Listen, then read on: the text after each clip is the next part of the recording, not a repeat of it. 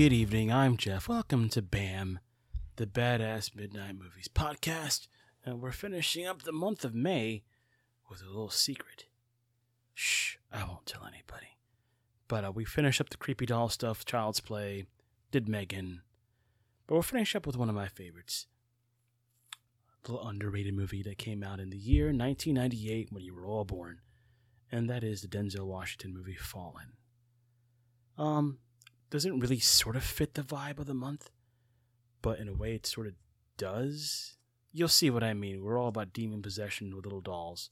In this case, instead of a doll, you're going through human beings through touch, through this demon or angel or whatever as you find out. But it's one of my favorite films, and hopefully it is yours as well. So I got mine queued up at zero zero zero. As you know, they'll be pausing in between, so if I go silent, that means I want to use the restroom or calm my dog down because he likes to bark a lot.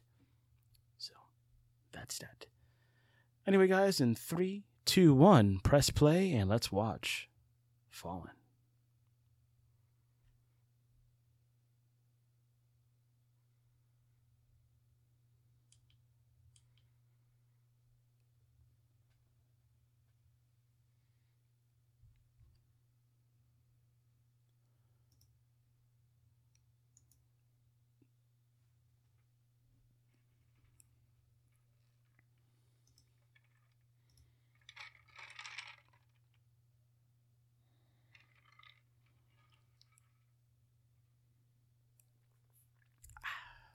Sorry about that. I had a little technical difficulty.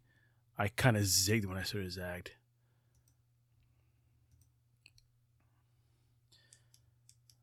Again, one of my favorite things in a film is the cold opening.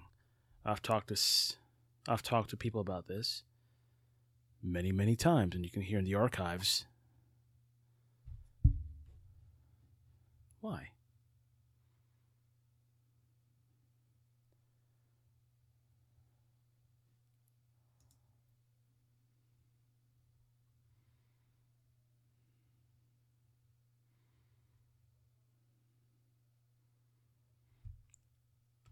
So to me, this is one of those films as far as Denzel's career goes, and Denzel's had a massive, massive career. If you want to go look on IMDb, I'm looking at IMDb right now, and to be honest, it wouldn't do it justice of how much films this guy has been in, and you know, I mean, he's so good. I mean, he's still acting to this day and still relevant. Um, if you guys have watched the Equalizer series, which they're coming out with a third movie next year, which I, I've I've heard rumblings in CinemaCon it takes place in Italy, so he's going against the Italian mob, which delights me.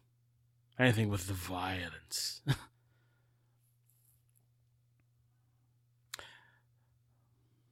Hmm, Donald Sutherland, of course, father of Kiefer, been in tons of horror films. Um, he was in this one horror film in the '70s, which I not I'm not not to mention Invasion of the Body Snatchers, but just another one I think we covered a long time ago.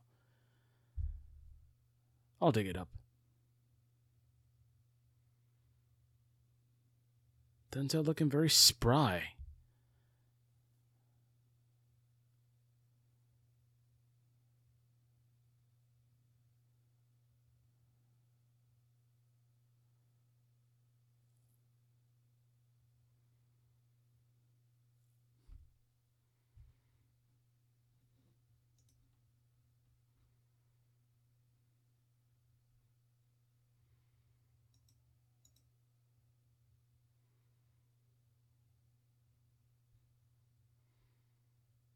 That's Elias Koteas, if you guys don't recognize him. He's been in tons of film, Thin Red Line, a couple of the prophecies. He, was even Casey Jones in Teenage Mutant Ninja Turtles. So he's been in a lot of stuff. And still active to this day. He's the um actually has a podcast out. Harley Quinn and the Joker. Hmm. Tons of TV stuff, so he's been in stuff.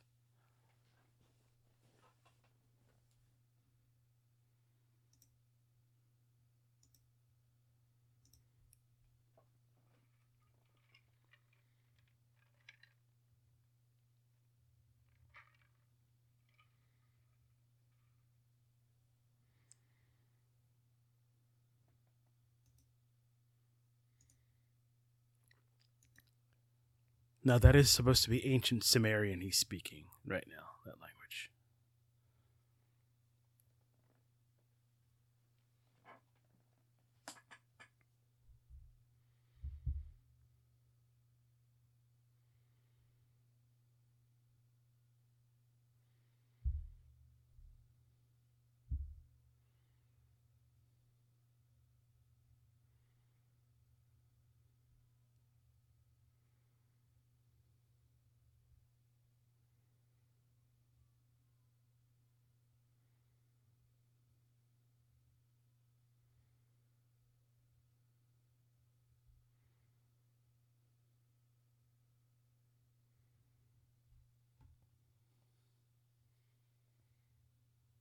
There's a, been a couple films out there that I've done this. Uh, I don't want to call it a trope, but have you seen this before where the detective goes to visit the guy he put in jail? He's trying to find out more information, maybe some extra bodies he's hidden, etc. And Denzel sort of Denzel sort of keeps playing this role as he goes forward in his life as well until he hits training day. Then things kind of change, and he basically, if, if you think about training day, he's basically playing the same character, just a little bit more shades of gray in it.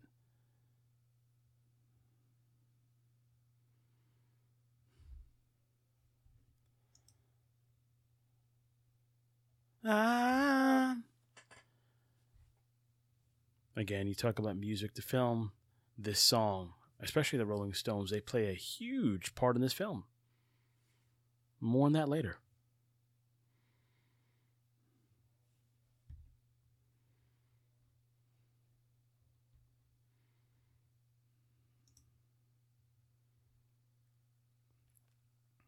You know, there was always a big debate growing up, especially for people around the 60s or actually that time range. I guess they call them the baby boomers. My mom was one of them.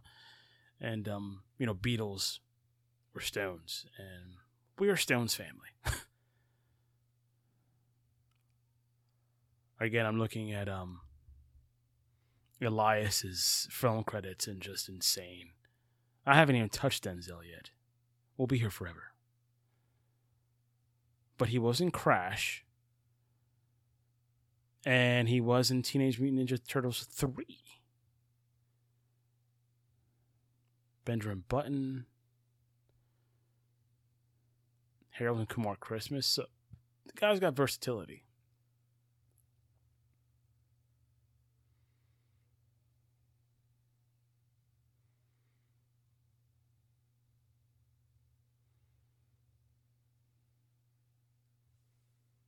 Again, not on screen long enough, but if you figure, again, pay attention to this song because it's a running trope throughout the entire film.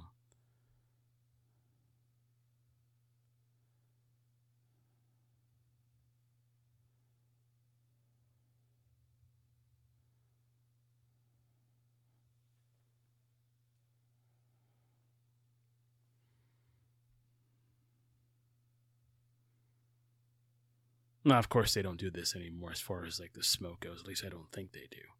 I've read some laws more like lethal injection nowadays. But they're going to cook them.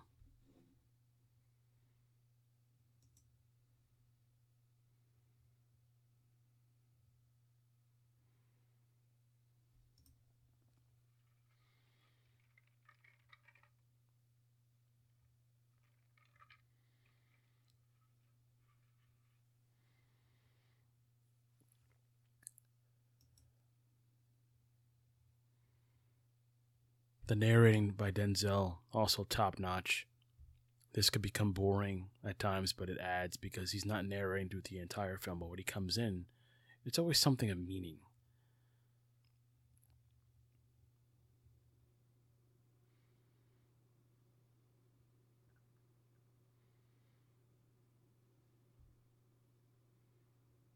Now, this movie, as far as when we find out, I'm not going to give it away, but you find out that Elias's character has been possessed by a, a demon or an angel. I mean, it depends. I mean, it's if you look in both, um, if you read Catholicism and Christianity, the, the demon whose name we'll get there is in some aspects an angel, in some aspects a demon, and actually, one of my favorite TV shows of all time, this character shows up in a couple seasons. Actually, he's the first main bad villain for the first th- first two seasons. And then he's kind of mentioned here and there.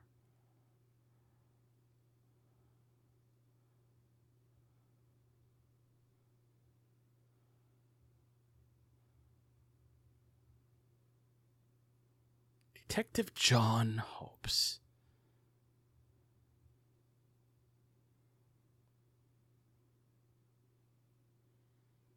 This was another film for me that besides Denzel being awesome as he always is. This is the intro to a couple. One iconic character, which you're seeing right now, and that is James Gandolfini. He plays Lou. He went from Lou to Tony.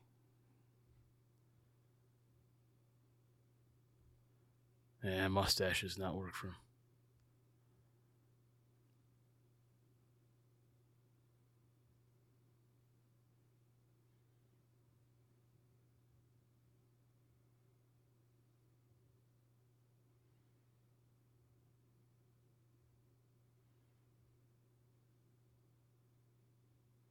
And of course, in the middle there, if you recognize him, John Goodman. And what I was going to say before I James Gandolfini pop on screen there is um this is one of the first films for me personally that John was like you could see that he had the acting chops. Not that he did in Roseanne. It takes a lot of talent to be a comedian, especially on TV, to carry sitcoms like that. You got to have timing and everything. But this is the first film that for me that he hit that drama role and then he kept that going throughout. Like he's more of a character actor now, and he keeps going. I think he's still on Roseanne as well. I've stopped watching, of course.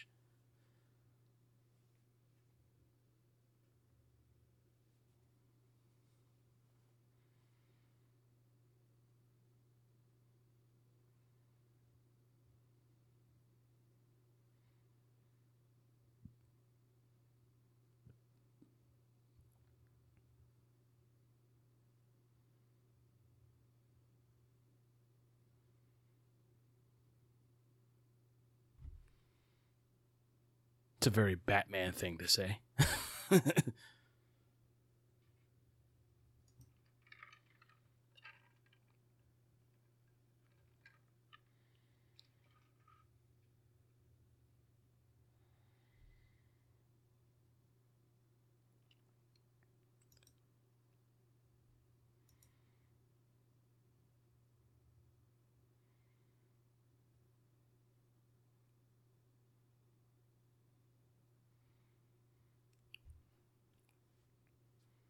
there's this kind of moral dilemma that goes throughout the film as well. So almost like faith.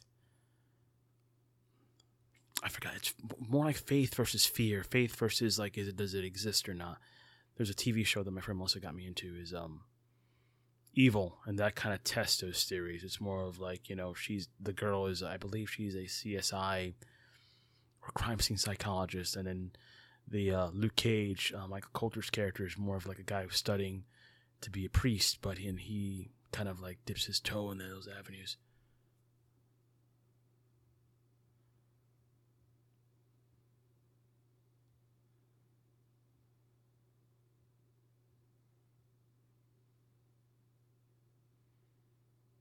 Now, this entity that Mr.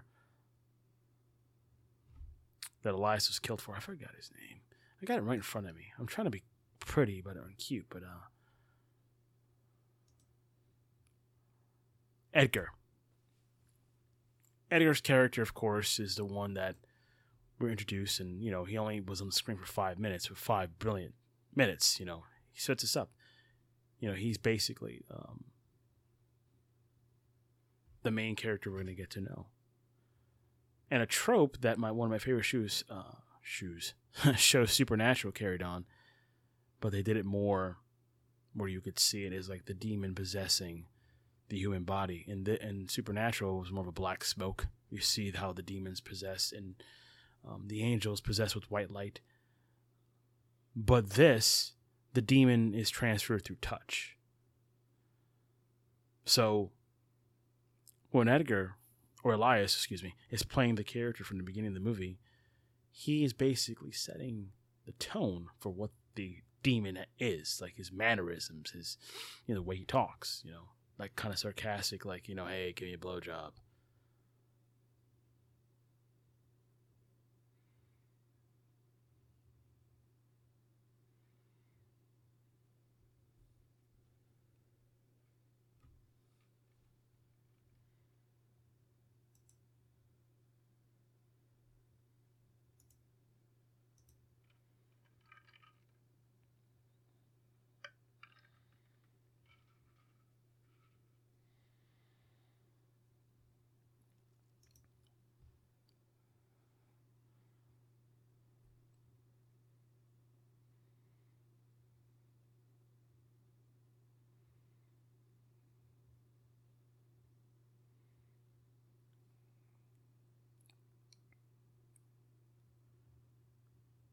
I forgot what the deal with his brother is. Like, um,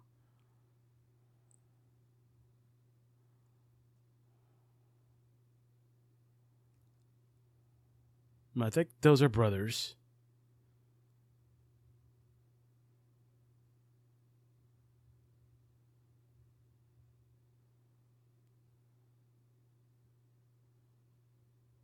See, I don't know if there's he's a special needs guy or something. I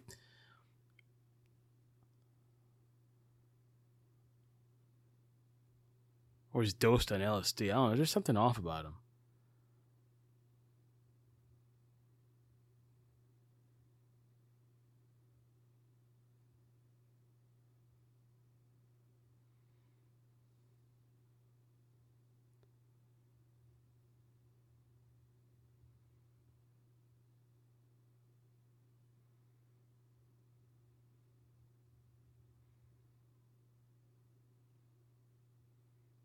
Family, man.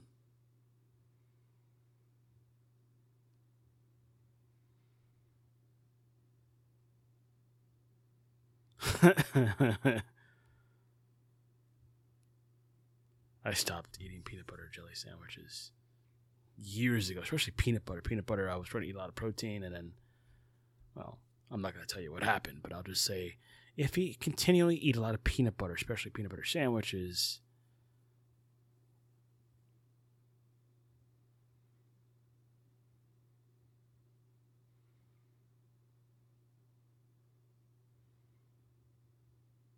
No, I'm not saying that Eric Kripke didn't borrow or he like just you know kind of cherry picked from other places, other movies, other like influences he had in his life. But when I look at this film, I see a lot of things that he could have he could have cherry picked.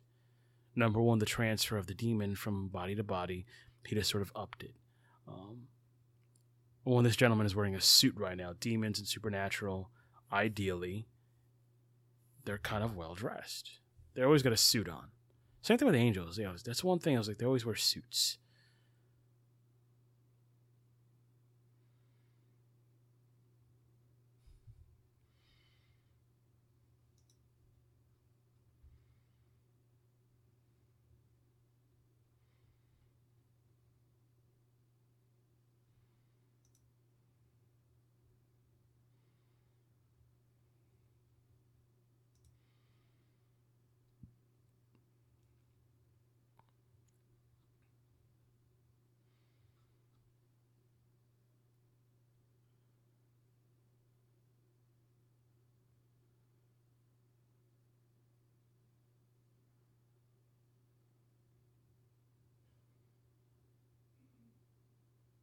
No, I'm trying to find a film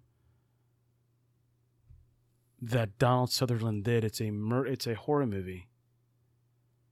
But he has so many IMDb credits, it's just tough to look and find out which is which. Like Invasion of the Body Snatchers, that's one, but he did another film, and I cannot.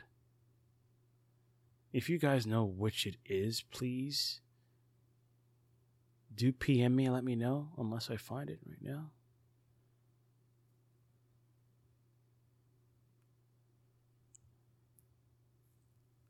But my god, the guy's been in tons of films.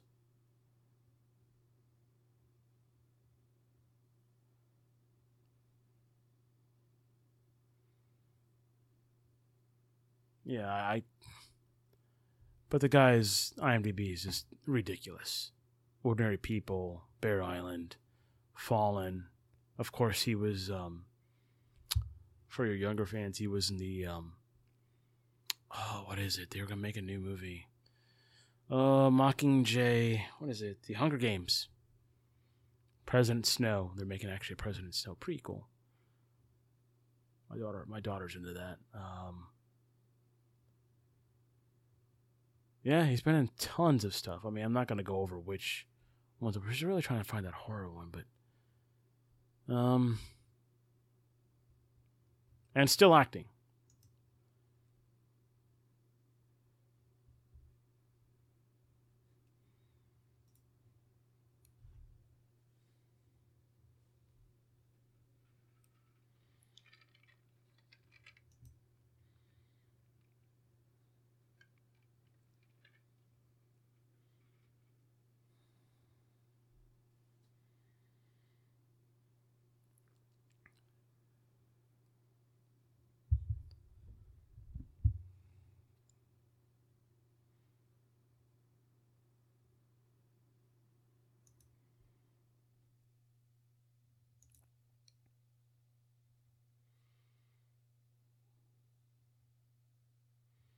Yeah, it's funny.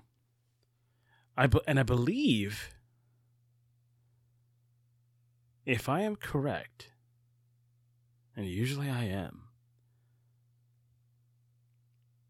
this secretary right here to the left, where John Goodman's at. I'm not sure where you guys are. I'll give you a little. Um, I am at 2053.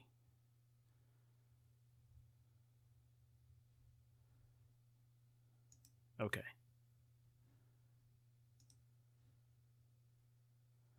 Okay, where is she? I know she's there.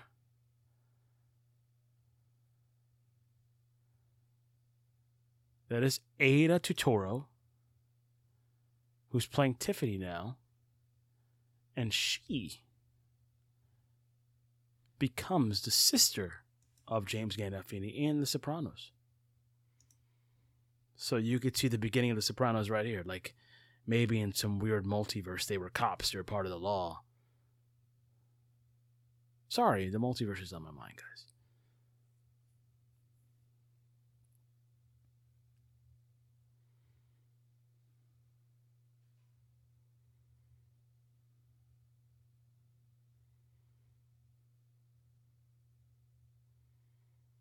Damn.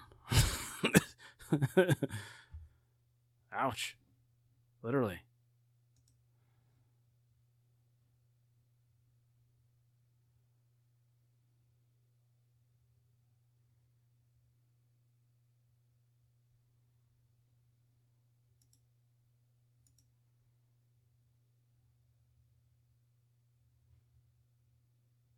Nah, America Online. It's back in the day when everybody had AOL. Some people still have AOL, AOL screen names. I'm not going to mention who. Maybe me, but. Was it Hotmail? AOL?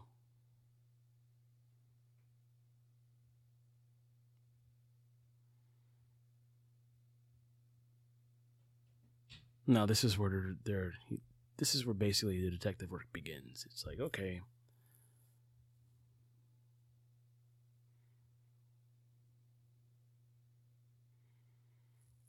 Start to put a pattern together.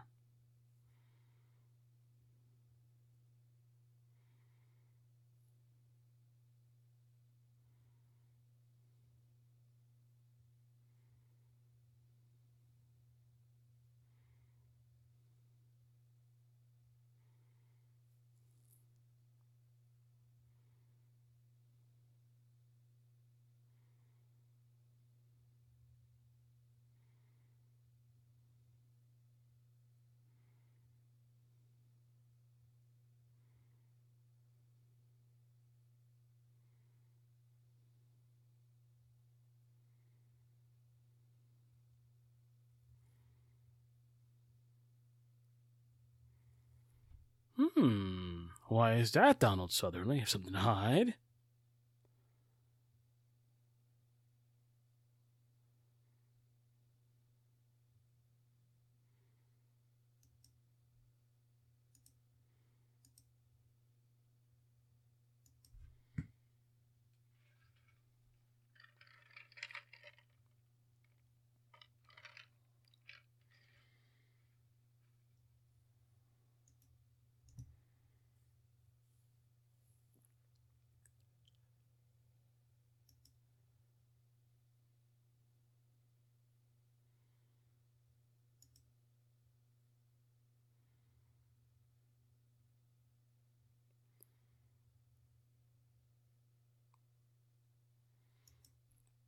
Well, that's the way I've heard. I mean, I'm not a cop. I had, um, I got some uncles from the other side of my family that are cops.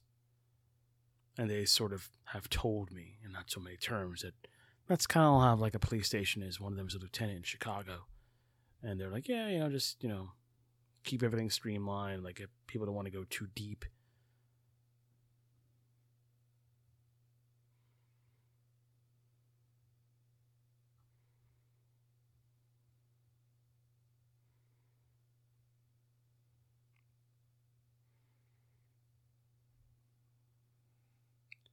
You know, you look at um I'm staring at IMDb right now. I'm looking at the um because they normally like they'll pop the, the film and the, the information, the actors, and you know everybody's in the film, and they'll say more movies like this, and the next four movies that are exactly or sort of like the, along the same lines are four Denzel movies. There's The Bone Collector, actually three of four. I'm sorry, The Bone Collector, Kiss the Girls, Deja Vu, which is really good. Out of Time, I have not seen.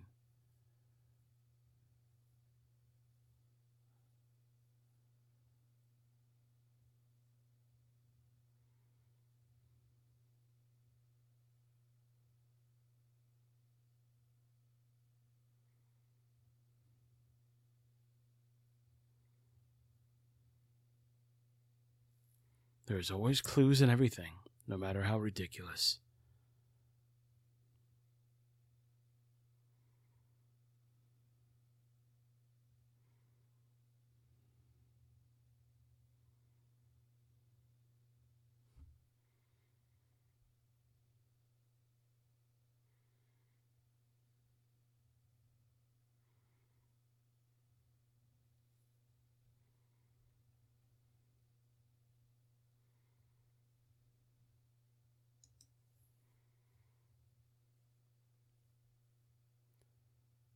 That is Embeth Davidtz, I believe. Embeth Davidtz, yes.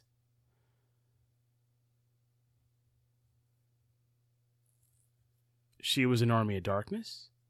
Bicentennial Man, which I did not watch. Matilda.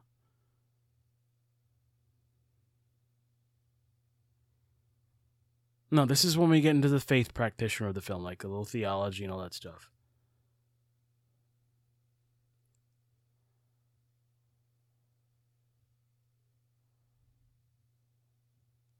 She was also Mary Parker in The Amazing Spider Man. So another a couple geek connections.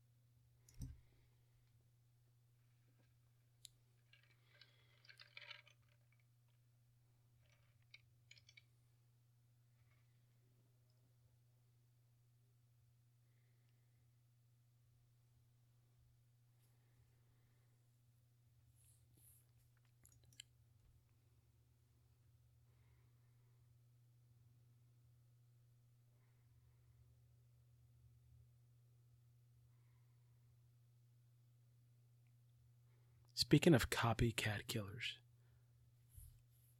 a film that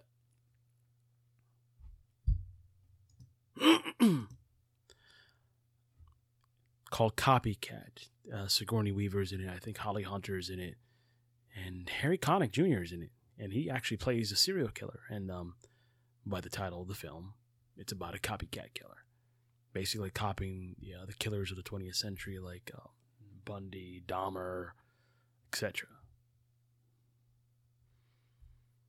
And uh, Sigourney Weaver and Holly Hunter basically have to chase him down.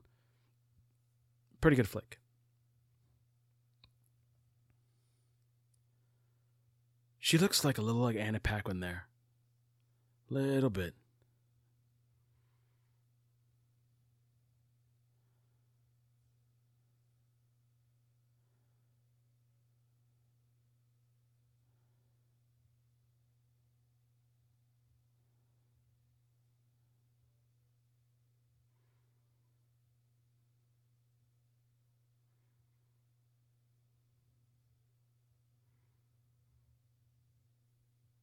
See, the fact that Denzel, or Detective Hobbs, excuse me, he's one of those people that's by the book, factual cops, like, hey, I gotta go out, find out the mission, you know, follow the breadcrumbs. And then to me, things take a little differently because when you throw in that supernatural attribute, almost like Kolchak, if you watch Kolchak in the uh, the 70s. Not Kojak, Kolchak.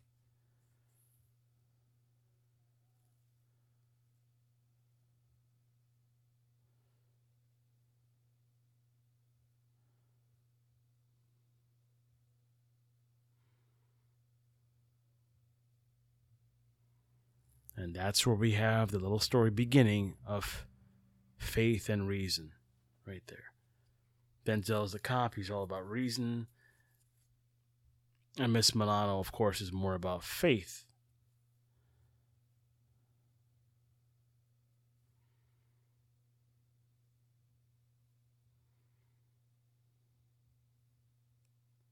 You know, when you find out, I cannot wait till we get there. I mean, not that I want this movie to end, but when you find out what's going on with this whole voiceover and everything, to me it's just just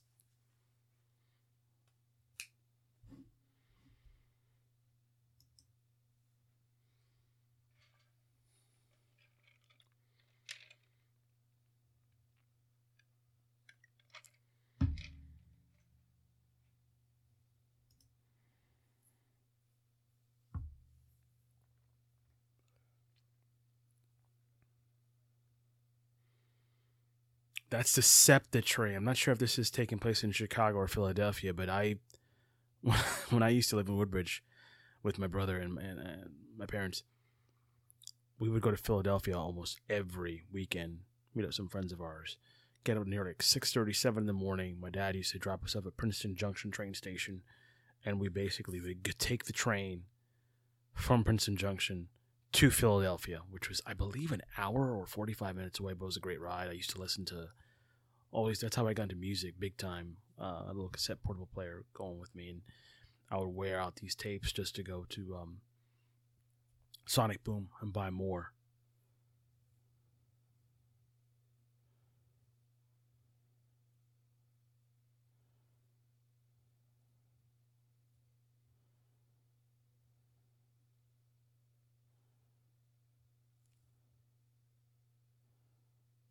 I really got to find out the story of the brother. I'm not sure if the brother is sick, he's been traumatized, but you know, come on, the dude has been sp- spending his time in a, in a bathrobe the entire day.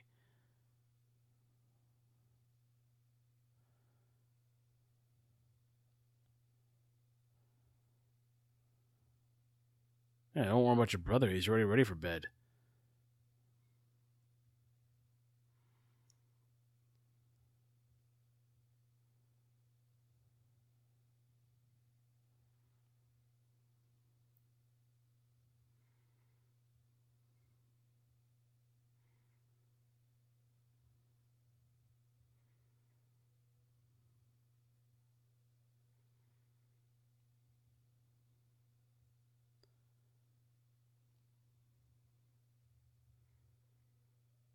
Oh, that's grilled cheese. Mm. You know, as I'm recording this, it's um, it's Memorial Day, and um, we just had hamburgers, fries, and a little bit of grilled cheese. So good.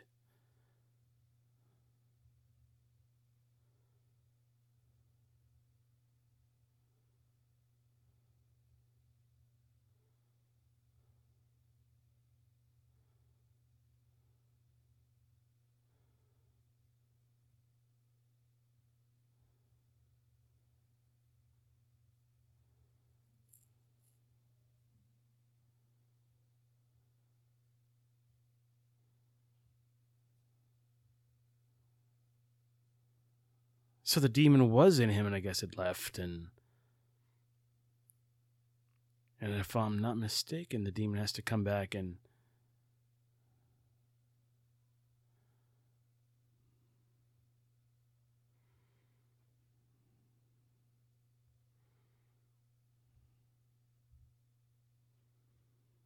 See, the demon's not stupid.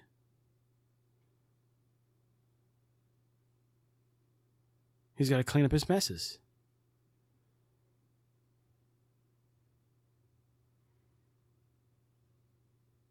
You know, I take that back, by the way, with Elias. Not the first five minutes. I mean, five minutes you see him on screen, and then you see a ton of footage with him, and like Denzel's doing right now.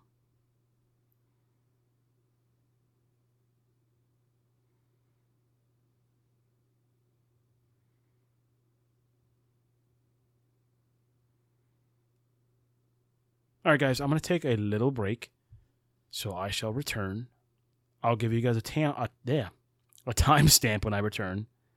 But keep you watching the movie. We are at 3507 and I will update you when I return. So hang tight guys, I'll be right back.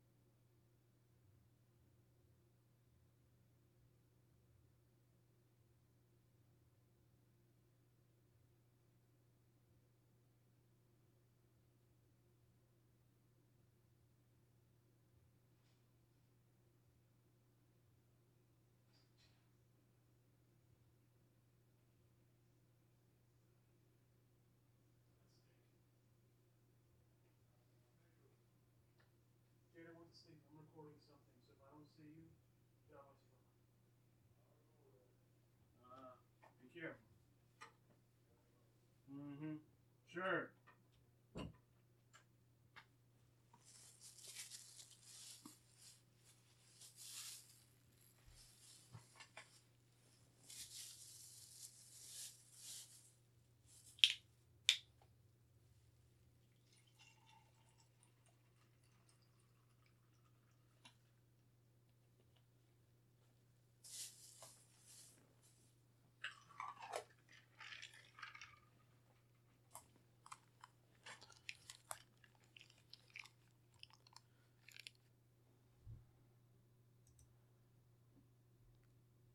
Sorry about that.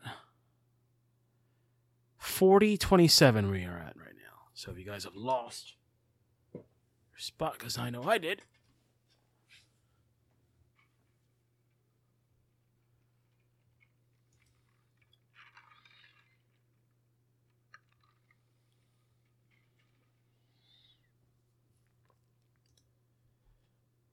Kind of funny he mentions deja vu.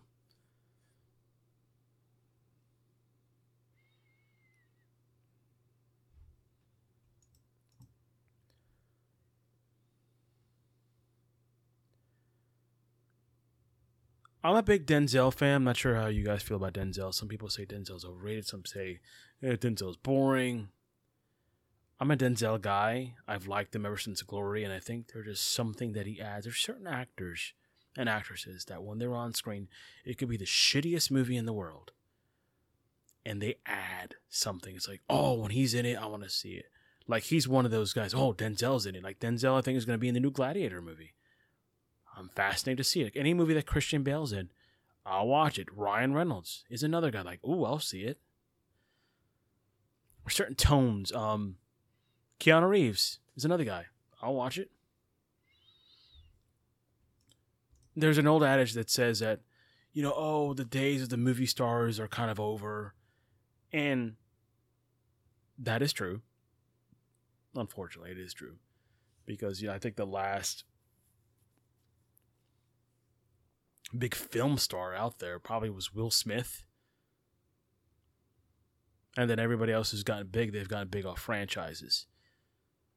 Vin Diesel's nothing without Fast and Furious. Robert Downey Jr.'s really, honestly, although he's done some good films like Sherlock, really nothing without the MCU. Denzel's one of those guys, he kind of elevates everything. He's in it like the equalizer, you know.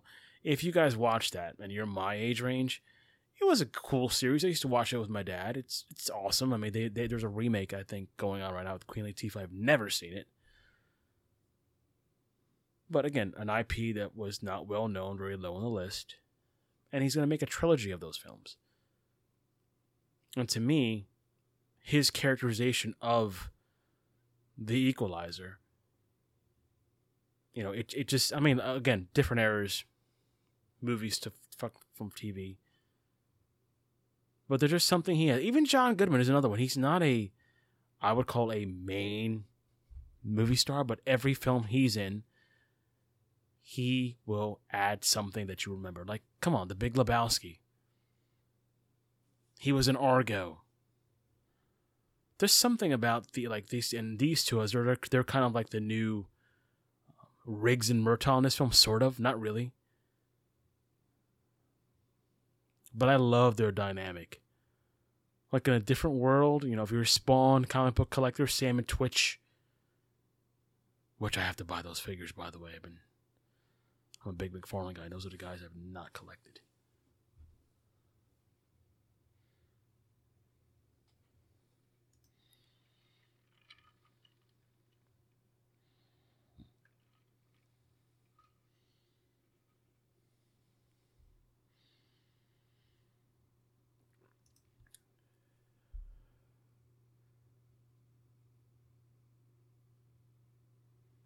These long panning shots where the camera's pulled back and you see the car driving through the forest or whatever.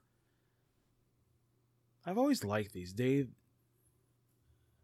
these shots are far and few between as far as the movies I see nowadays.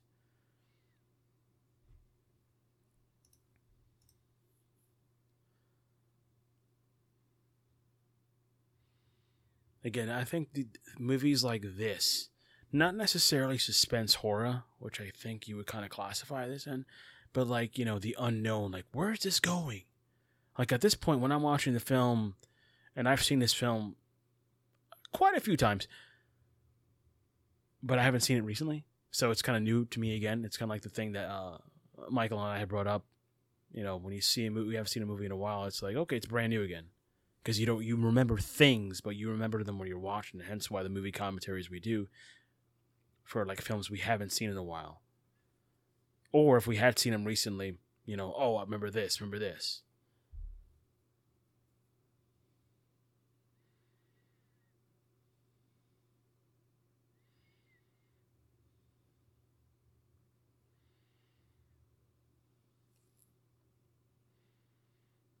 Again, the way they use Denzel in the voiceover it's just it's not done all the freaking time. I mean, it's done often in the film, but it's leading to something. Everything is leading to something.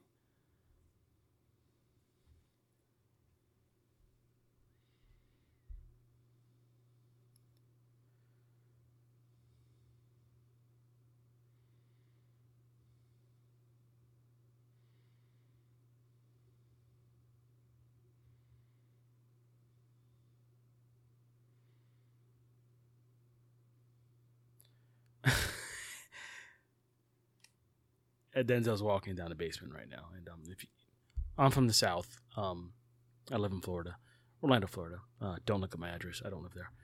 I have different addresses under my name. Seriously, um, go look. But um, uh, of course, in the South in Florida, we don't have basements, and if you do, it's very rare, mostly an attic. Um, I was thinking to a friend of mine, Jim Reeves. He's an old, oh, probably my oldest high school friend, probably like one of the few um, I actually have a friend from elementary school that I keep in contact with, so try that. but I, every time I see a basement, I remember Jim when he first moved out of his house. He had issues with his parents, as we all do in, that, in those ages. But he moved out, and the only place he could afford was this basement in New Jersey. He he barely had any money. He was surviving week to week on cans of like raviolis and stuff.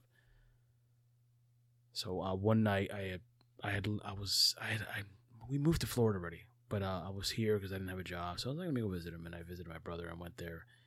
And he had this cool basement where we would just go there and get absolutely blitzed 20, 36 beers watching wrestling. It was really fun. And, you know, he, the basement was huge.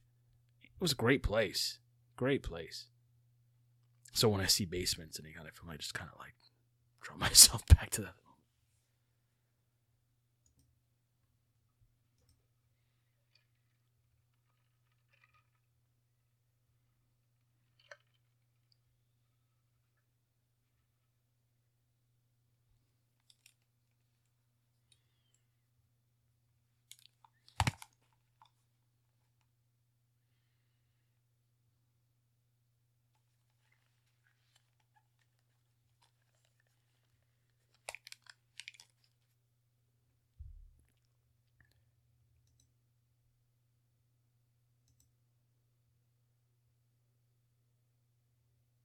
Now we're seeing some stuff, lead to clues, that lead to other clues.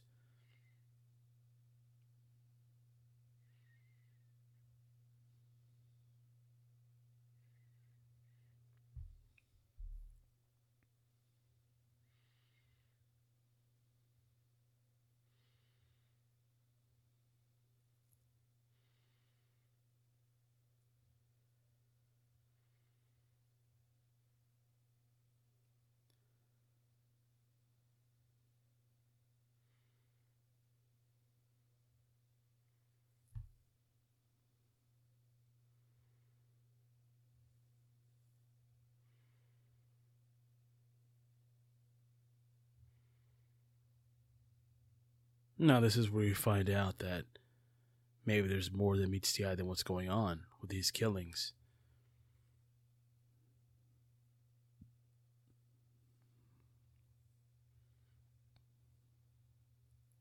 Yep. First mention of the the antagonist of this film is Azel, which I was waiting for the reveal, and um, this character will come back into it and we'll get a whole little idea of is it what Azazel is or who he is. Again, it's different interpretations.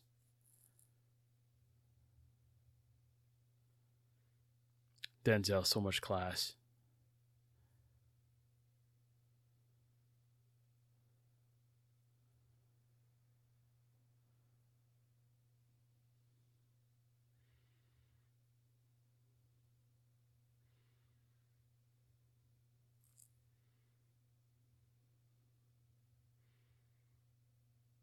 One of the nine princes of hell.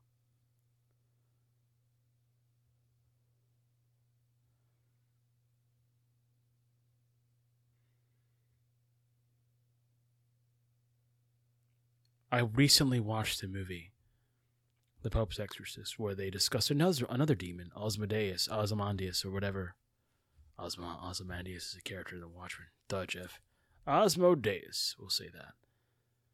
And these characters like Azazel, Osmodeus, um, Belial, Behemoth, Leviathan, mm, Dagon, Ramiel.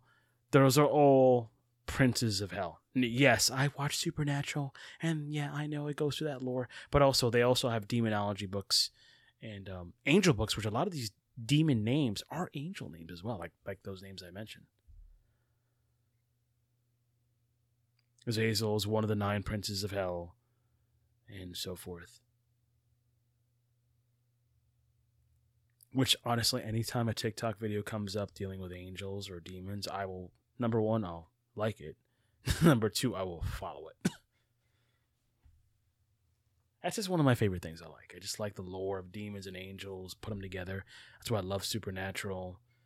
I recently watched a not a great movie, The Devil's Prophecy, dealt with angels. Legion deals with angels. Dominion, an old sci-fi TV series, deals with angels as well. Warring, the Prophecy series, which Michael and I both enjoy, and one of these days, whether it's just going to be me doing it, I we will I will do the prophecy in some form.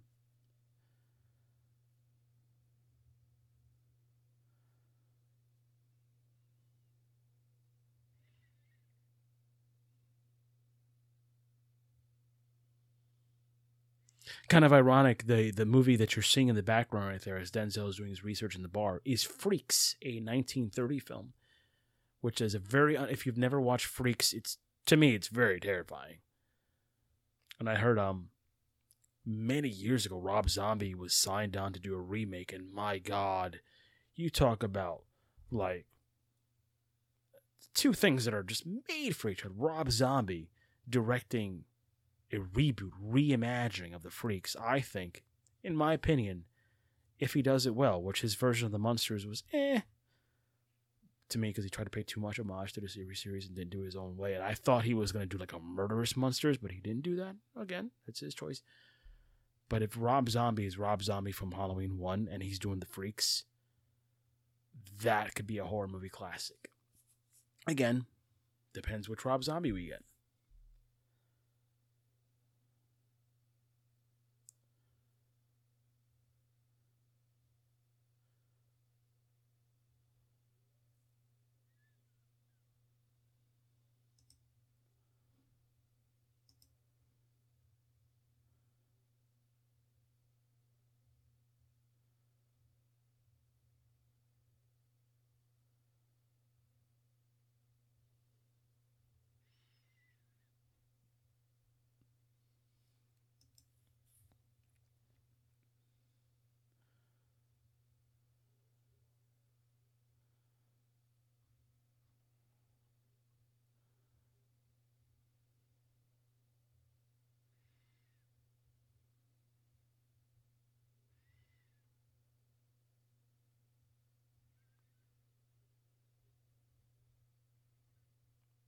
You know, I had to pull him up as we're watching Denzel go into this strange apartment building.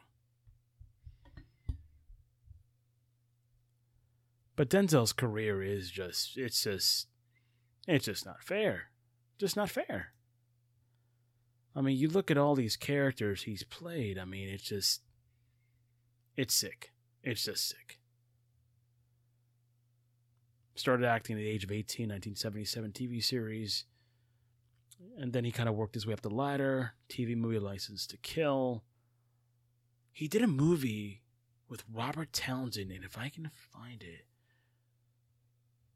it's not it, the Mighty Quinn. The Mighty Quinn he did. He was on Saint Elsewhere, which I totally forgot.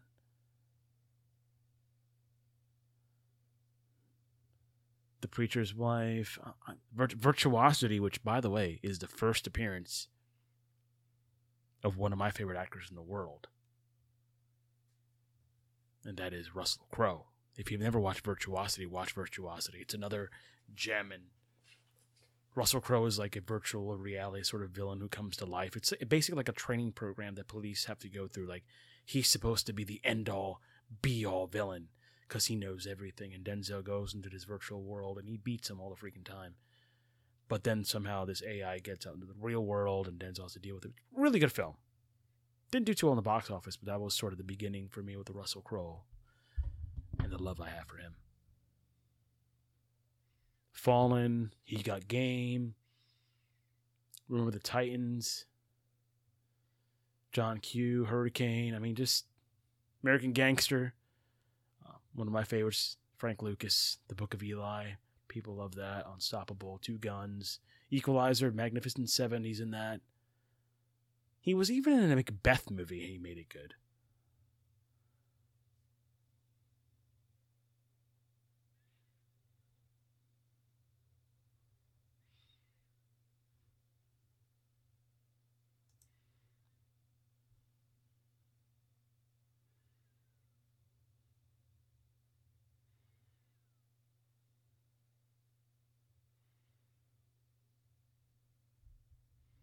This cat's awful friendly.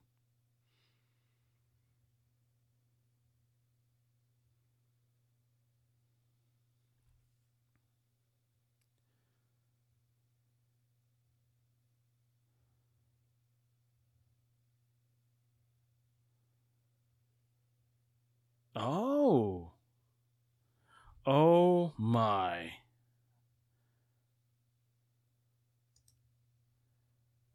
I cannot believe it. If you guys are a fan or were a fan, please let me find this this actor. I don't see him.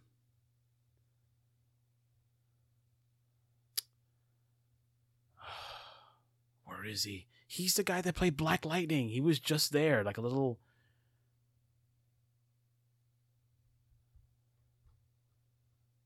Forgot his name. My daughter would know him. He was in Hart of Dixie. Ugh. Don't judge me.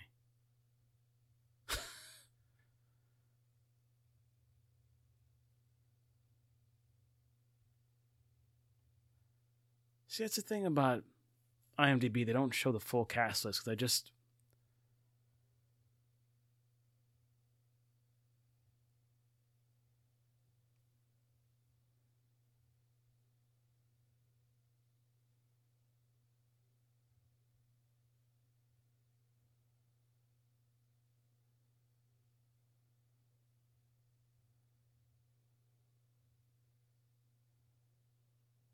Now, this is what I was telling you before at the beginning of the film to pay attention to that song. It's like I was saying, there's three main characters in this film there's Denzel, there's the demon angel Azazel, and there's the Rolling Stones.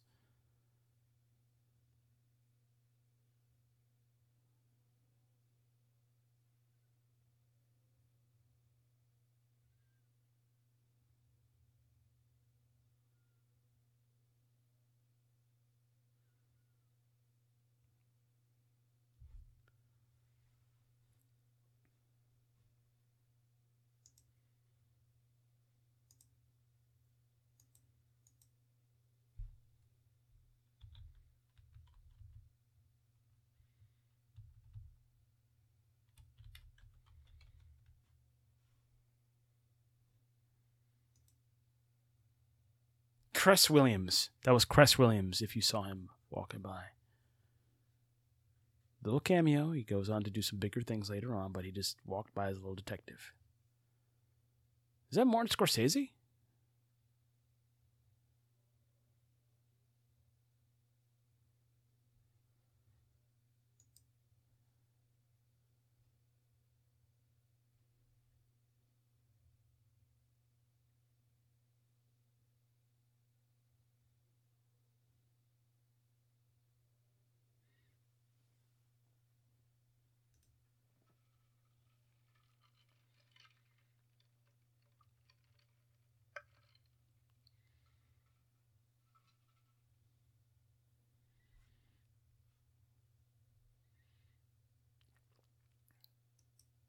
To me, it's again, you're playing off what Elias started. And eh, like if you look at the um who plays Azazel in this film, there's like a ton of credits. Like everybody And they have to match Elias's tone, even if they're not speaking. And I think it's brilliant the way this is done. That's why I think this perfectly fits when Michael and I were talking about what's a movie that can fit into Creepy Doll Month, but it's not Creepy Doll. And this would be it. I'm having a lot of fun watching this guy, as you can tell.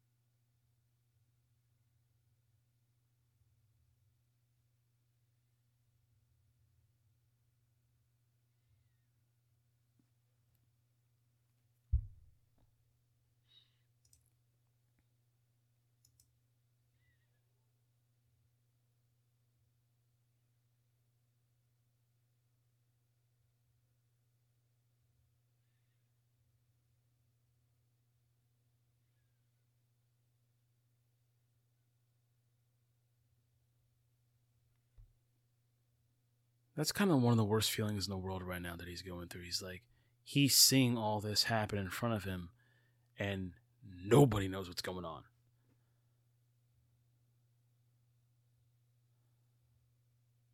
Man, James Gandolfini is like a 70s sleazy cop.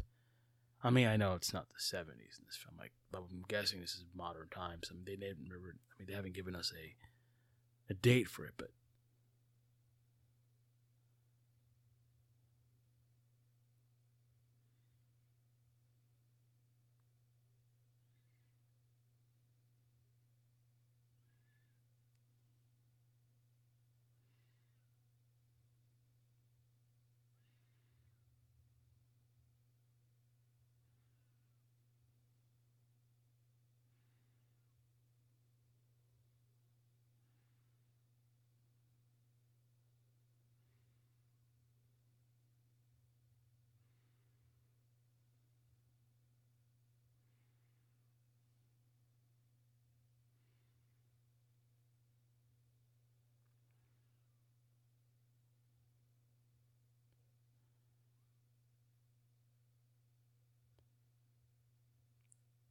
Now, this was done around the time that Hercules, again, it's not a relationship towards these two things.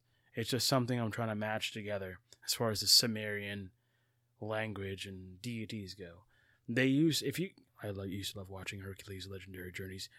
I mean, if you want to follow Kevin Sorbo and what he does in his personal life, that is up to you guys. I, you know, detach myself from that. But as far as like what he did as an actor, he did that on Drama and Hercules in one of the seasons, he um Iolaus was his best buddy, sort of like his brother, but he was like his he's like a sidekick, and they actually made fun of that in the series as well. But in one of the seasons, uh, gets basically um oh, what's the word?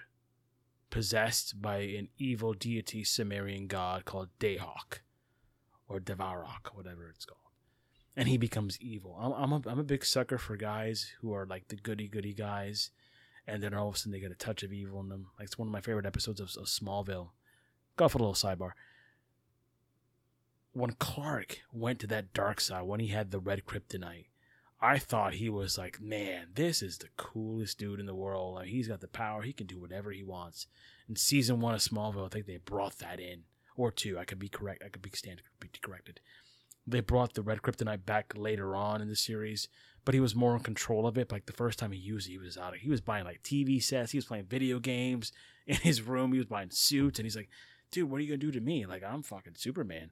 And the truth is, that's terrifying. And they think that was used later on for later stories, like Injustice, where Injustice he just went off, kind of like what Homelander is. Homelander's basically an evil Superman.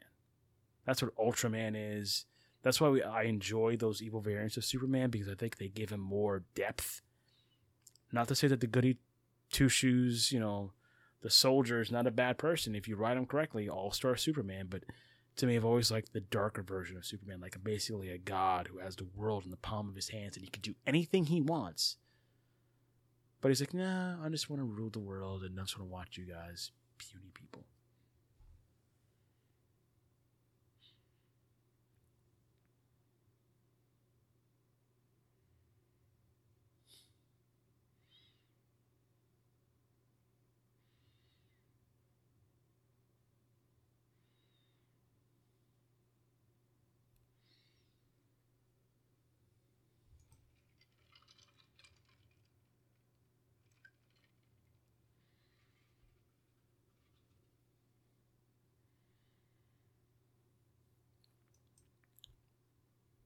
You know what she's saying right there by being alone, and I don't like bringing up personal stuff. I don't. But it's just me and you guys. So what she said was true uh, as far as like trying to keep people at a distance because you want to protect them because you know what's coming. And sometimes, again, if you're a psychologist, it's a 50 50 thing. Oh, well, they can help you with this and that. It's all subject to interpretation. But sometimes the best way is to keep people away. Not that I speak from experience, just saying.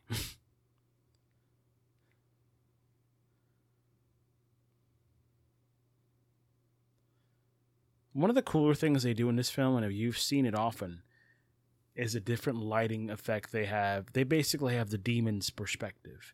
You have Denzel, you have everybody else's character, but the demon's perspective is like more. The colors are more tinted. Everything's more enclosed because of focus. You're looking at that scene right now.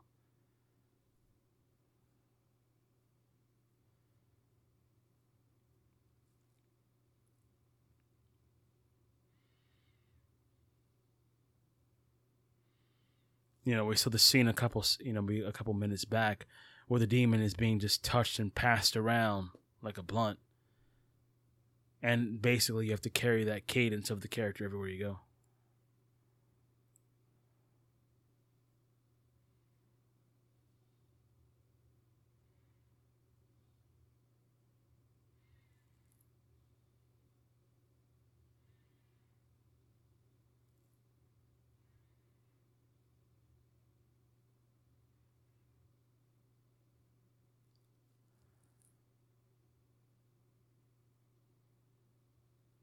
Now you cannot tell me the mannerisms of the demons do not go into supernatural because a lot of times the demons are exactly like this. They're very sarcastic, very funny in your face. They're just, they're just playful.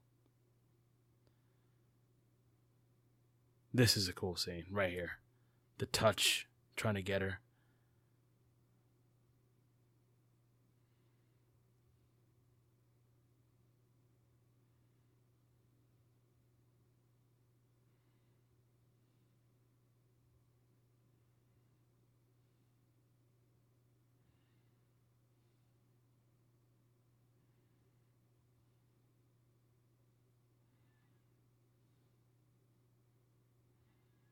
Now I'm the taxi driver, like, yo.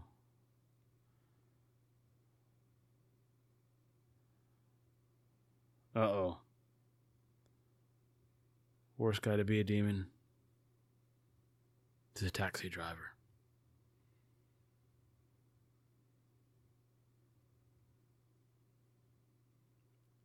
Brings me back to a movie with Nick Cage and I think a young Amber Heard in this in this film where he's like a um he's like a messenger from hell to save his daughter. I think Amber is his daughter in the film.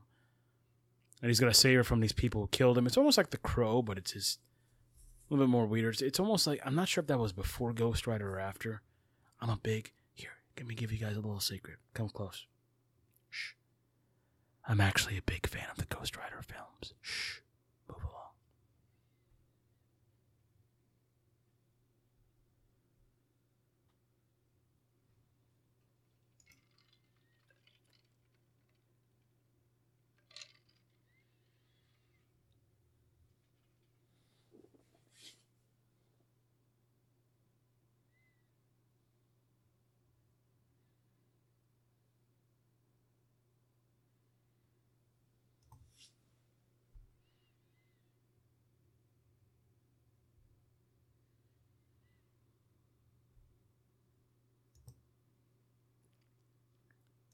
I'm at 110.20, by the way, for timestamp, guys.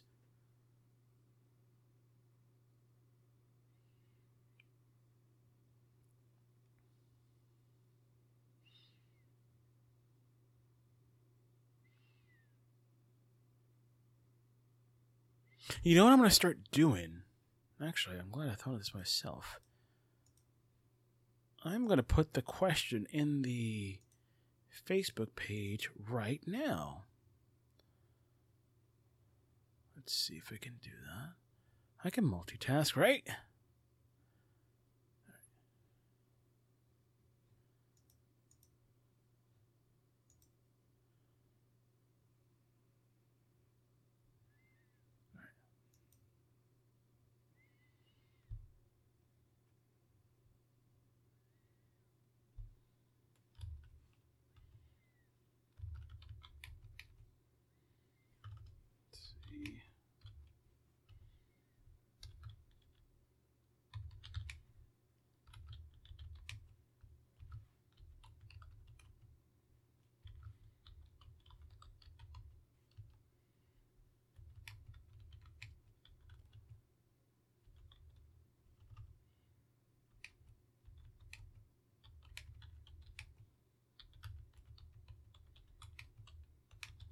guys.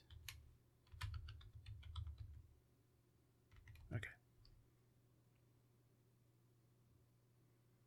All right. I just posted it, so um hopefully somebody will give me an answer because I don't know.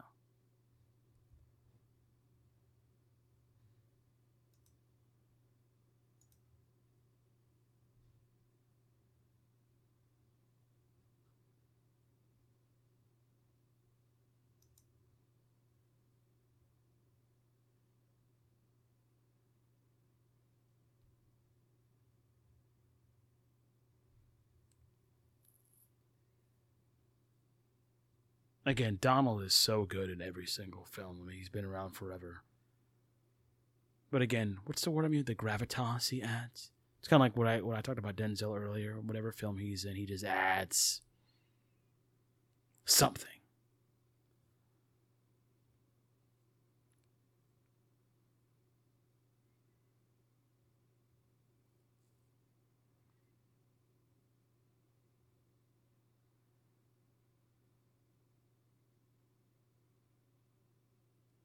Now, I'll be honest with you guys. We're about one.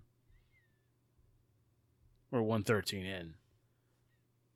You're not going to see anything horror related in this film. All right. By now, you would have seen something. You've seen some things where innuendo bodies lying in place, but you won't see gore. This is more psychological. And again, you have the perfect guy in Denzel to carry this film. That's one of the things that amazes me about like big time, like really just well trained actors. And again, this guy's wearing the same bathrobe.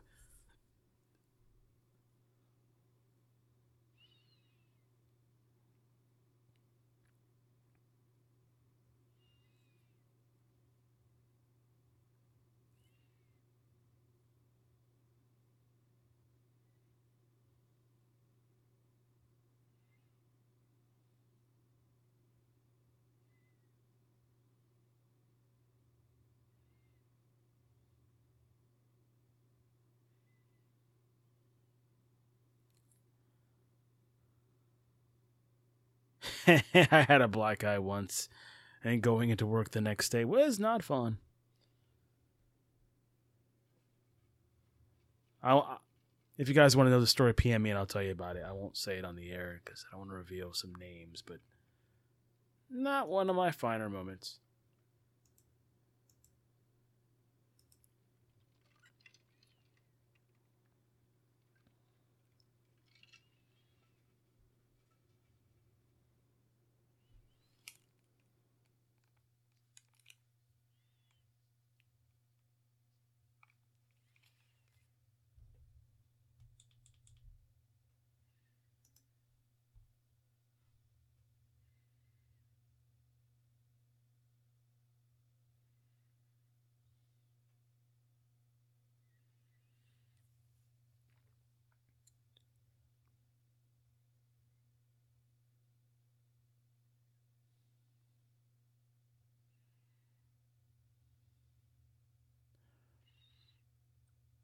This is the crazy thing about this film is like he's the only one seeing all this unfold and nobody else. And they think he's crazy. The only person to believe him is the uh, is the daughter of milano. But this demon travels through touch. See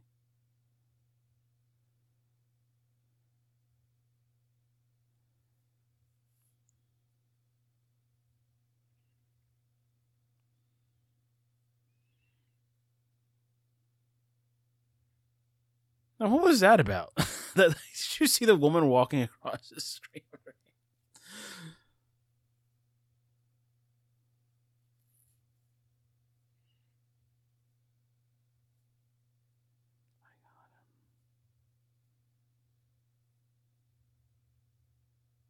That'd be kind of a difficult fight because if you touch him, you he's in you.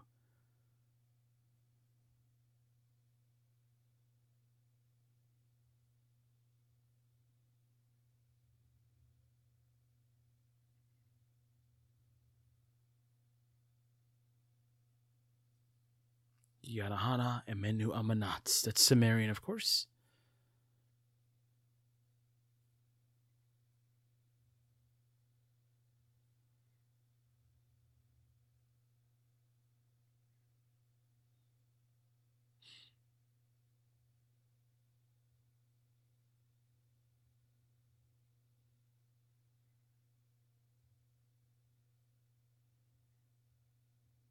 I think this is filmed in Philly.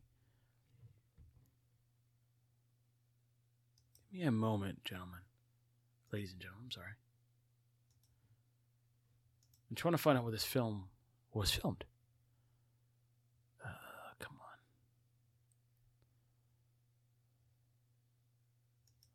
Man, usually it'll show it.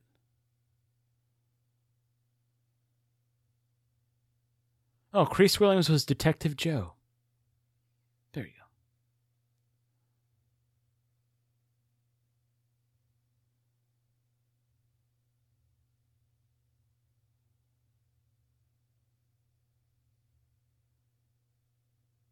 Time is on my side. Yes, it is.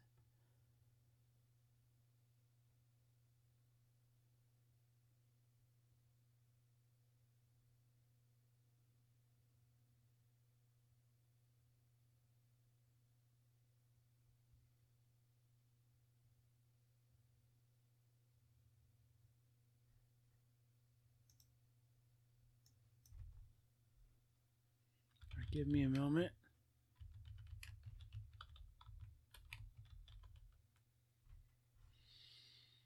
Okay. Yep, Philadelphia.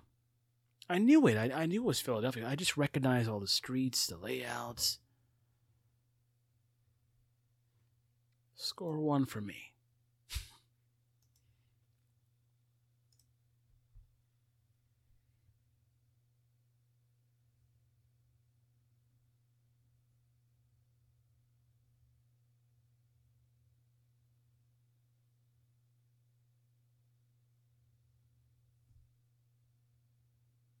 Now, films like this are very small as far as story goes and small in scope. Again, I love the big action theater pick uh, pieces. A couple weeks I'm going to watch Flash. Probably going to cry. But like these smaller stories, the suspenseful stories, the stories that take place within a neighborhood, a city. You know, we're just trying to capture one guy or a killer there's more character development. Is more like, hey, what's going on? You find out what's going on with the antagonist, what's going on with the protagonist, what's going on with the people around them. Like, you know, do they believe him or not?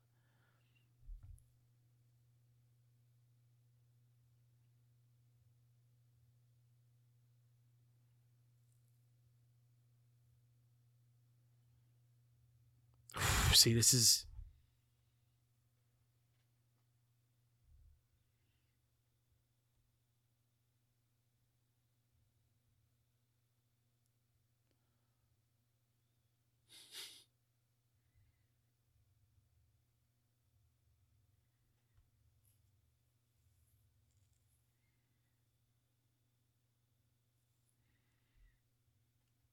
Ah, we, we got an answer to my question. Sorry, I just posted on the on the Facebook page. Uh, Michael Jones, a uh, person you might know of. Uh, the movie's called Don't Look Now, and Don't Look Now, of course, is a movie that Donald Sutherland is following the serial killer throughout the whole entire film. You find out, turns around, it's a freaking gnome, a midget with a uh, Red Riding Hood type of thing, and he gets stabbed to death. So, let me give uh, Michael a shout out there.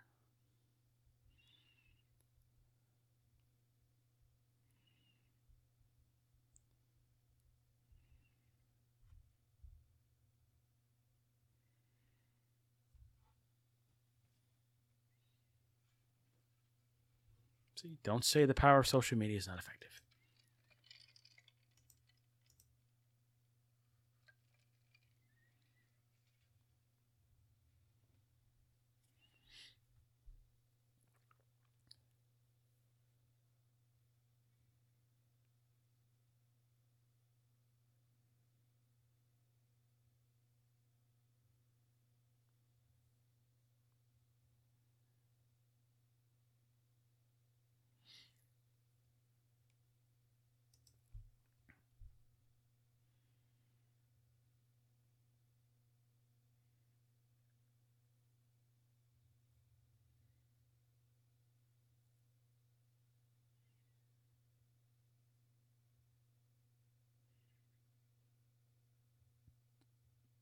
Oh.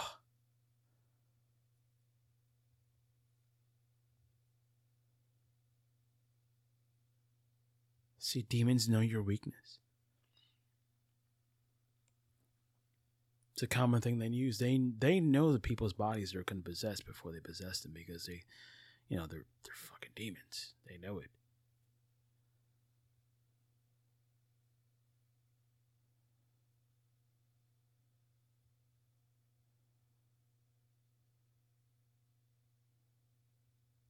All right, guys. One last break of the um of the night or the day, whenever you listen to this. So, I will leave you at one twenty two fifty seven. Not too much further to go. So I shall be right back and enjoy.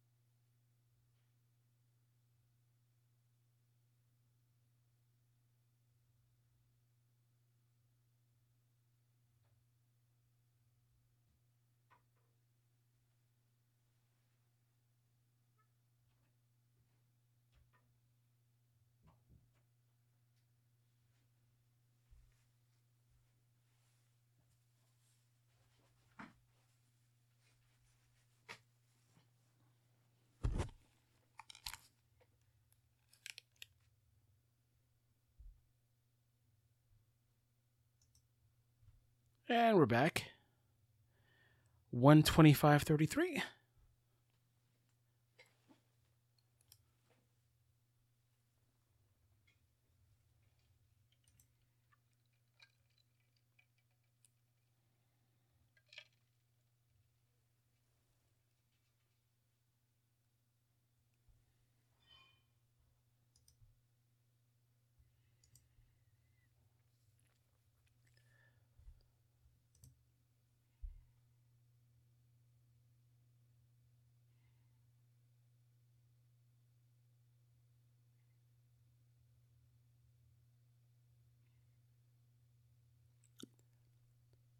Remember that conversation they just had.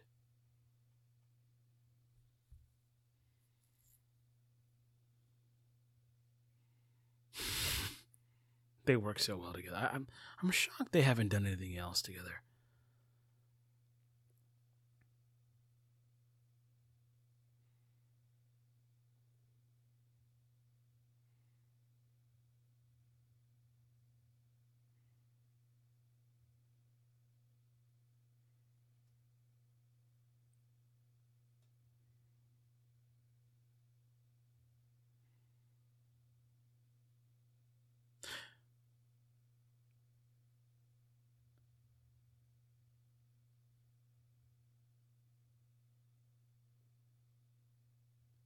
See, I wonder if this is Azazel at this point. And because that conversation was just so rich. But it's not. But again, foreshadowing of things to come.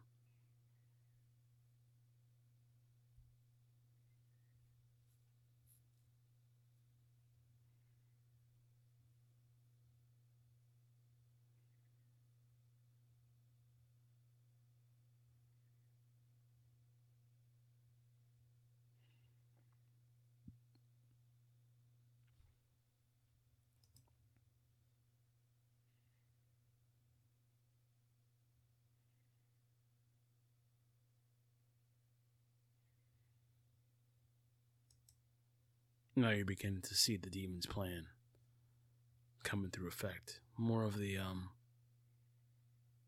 city of Babylon. If you read, you ever read your Bible,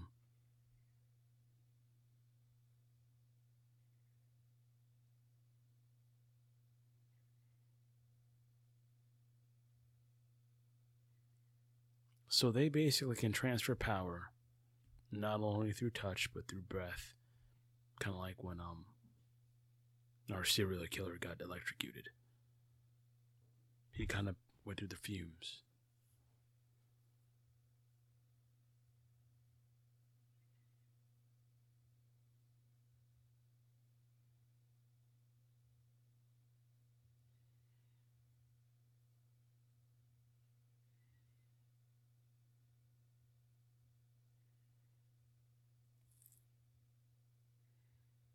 Nighty night.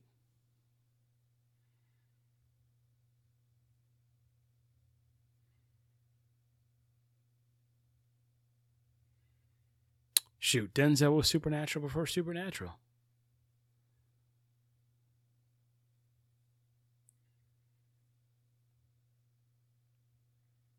What a cool references. First we saw Freaks, now we're seeing Scooby Doo.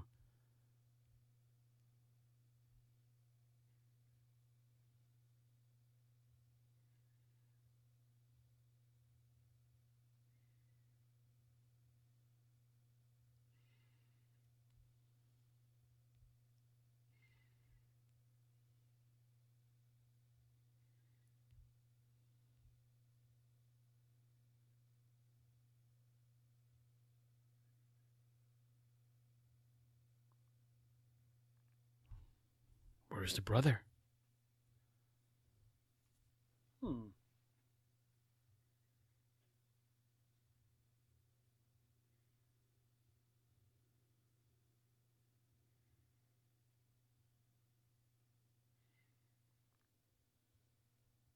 Uh oh.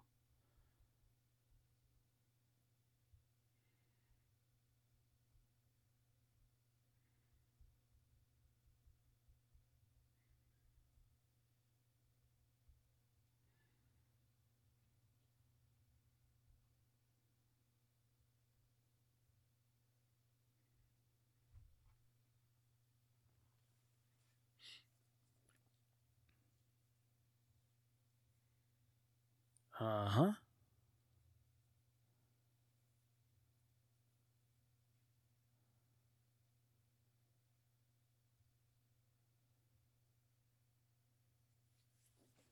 The demons always work subtly, never bombastic.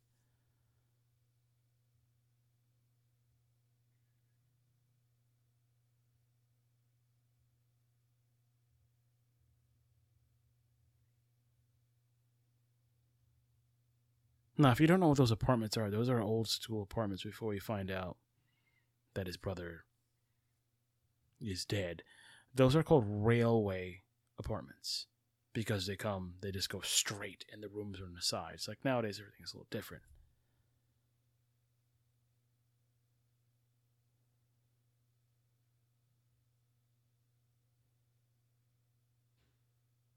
So we don't get anything on this brother. I thought he was a little bit, you know, not all there, maybe an acid trip or something, but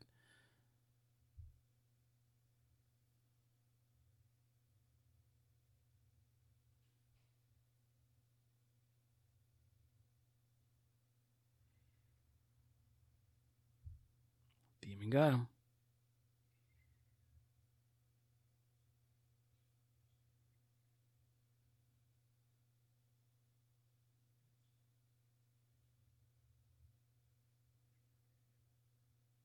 Always take care of your brother.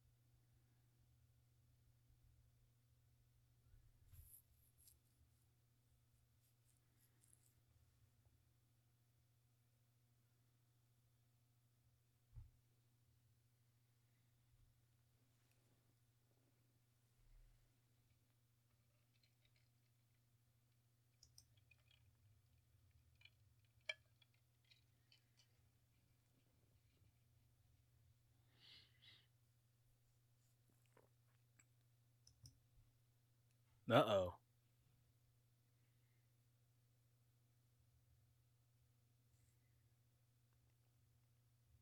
See the demon does?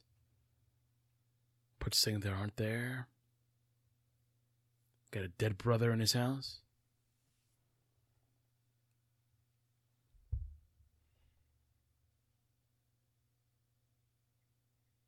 Hmm.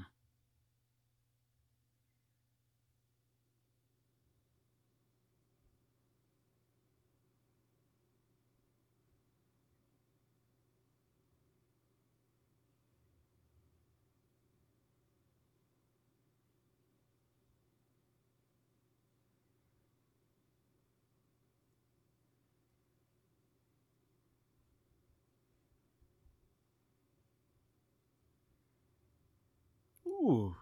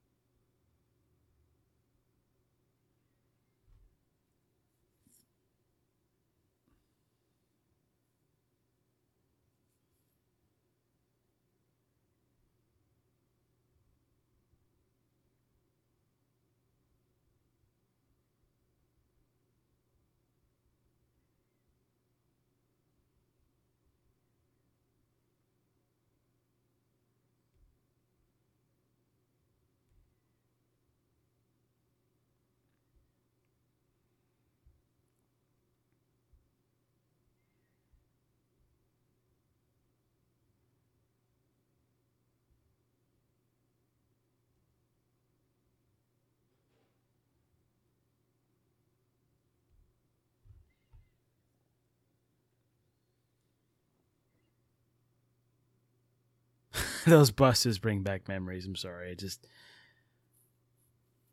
you know, I when I go out once in a while and I meet my friends at the Winchester, I take the Lynx bus and I lift home. I'm not gonna explain why, but you know, I'm sure if you know me, you know why. But these buses, these buses are so uncomfortable with those seats. Ugh, terrible.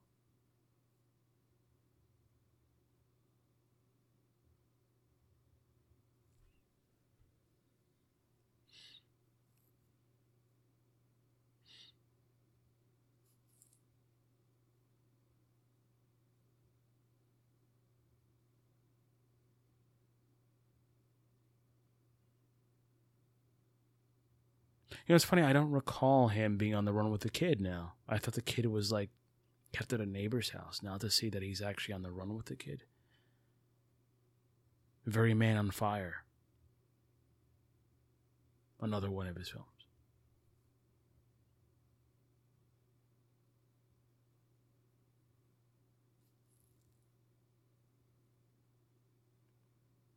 Ooh. Just socked him.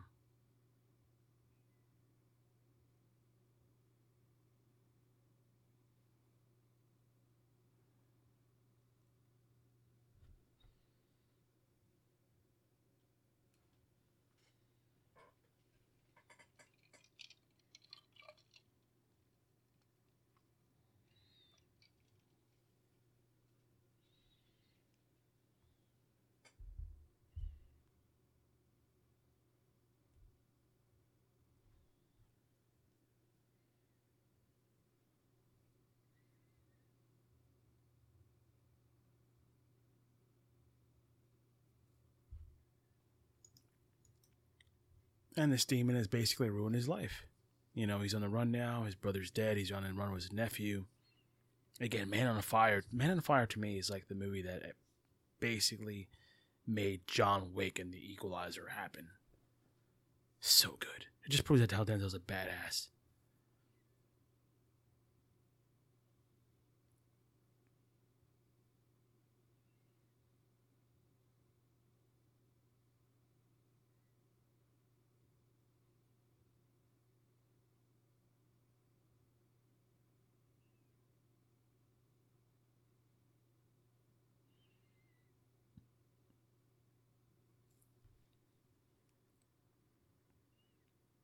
The demons is supernatural. They do things to like, hey, you did it or human did it, and they do it throughout you know the incantations of the episode.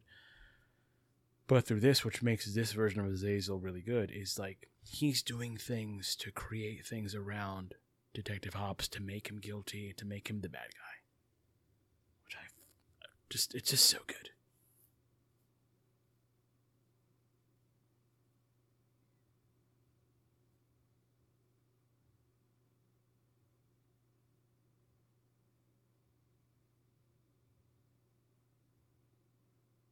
I don't know how he how he died though. It just says he has the markings on his chest and but you don't see how, how it happened. I mean obviously you don't, but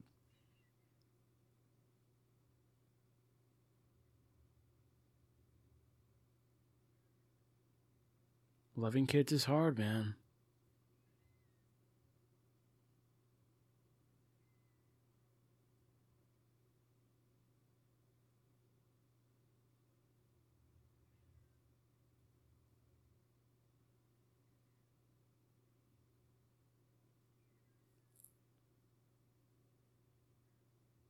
Dude, call the cops. This guy's a fugitive.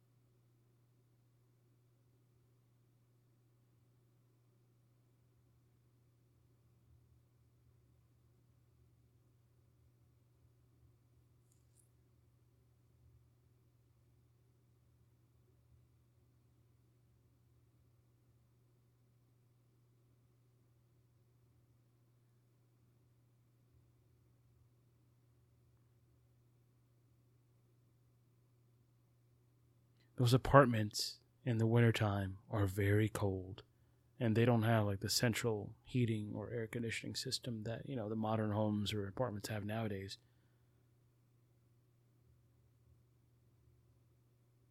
Babylon is the great fallen is fallen and has become a dwelling place of demons. The house of Babylon or the city of Babylon was a place of just like if you haven't read your Bible, I'll give you a little little quick lesson city of Babylon basically where like just unspeakable things happened, like um, prostitution, gambling, anything you can bring up, and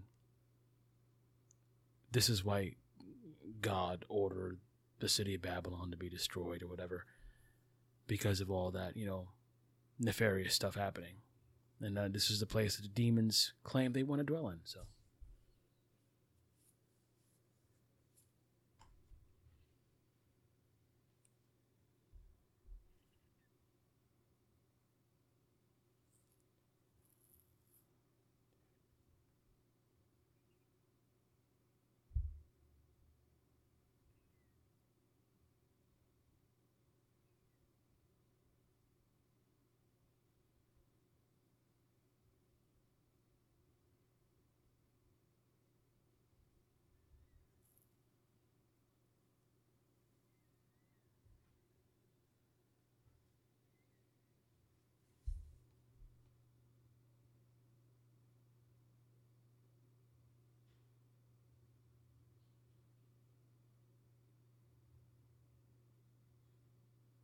This actress looks a little bit like Scully The haircut, I guess.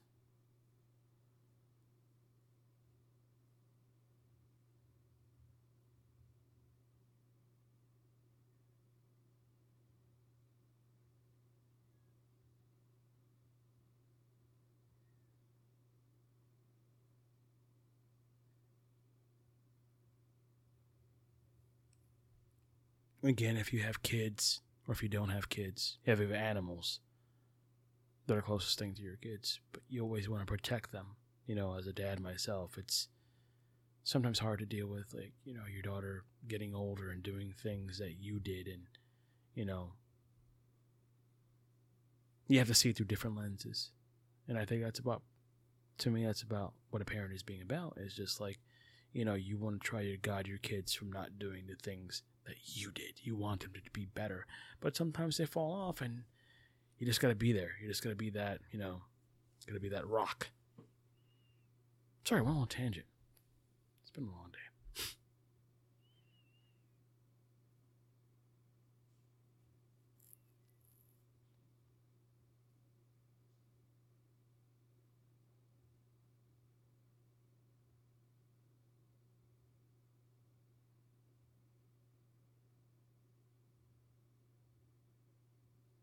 She's not in a lot of scenes in this film. But she just provides that nice warm feeling. You know, something hopeful. Like Denzel could hit that right now. but it's not him.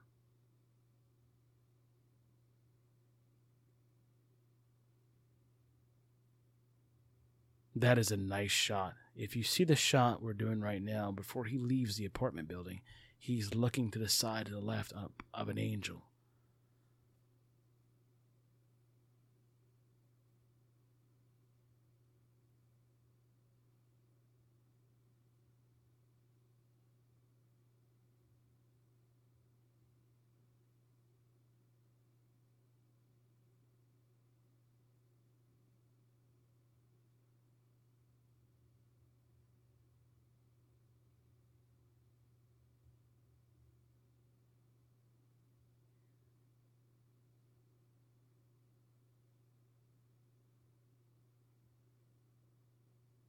Again,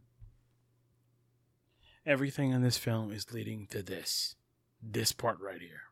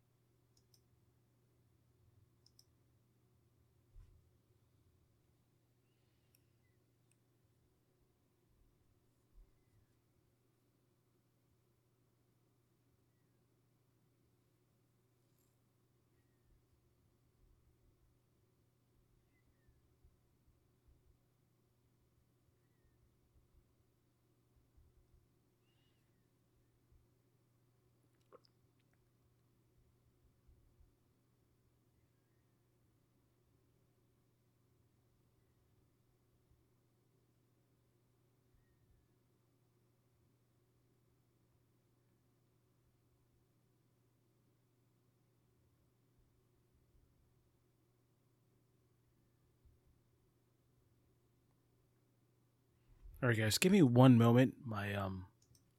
All right, guys, give me a second. My uh, I think a little cable fell off. Though I am at one forty-seven oh seven. So be right back.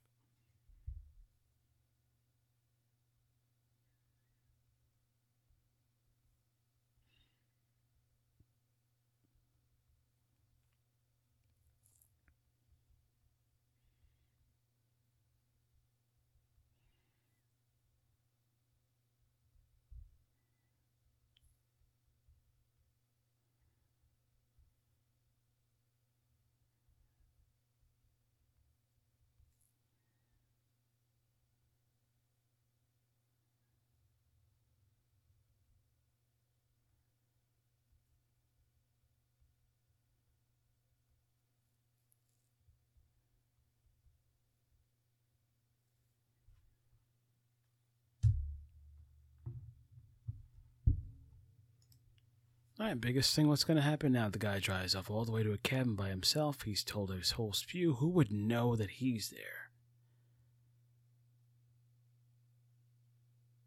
Course, Zazel has found him.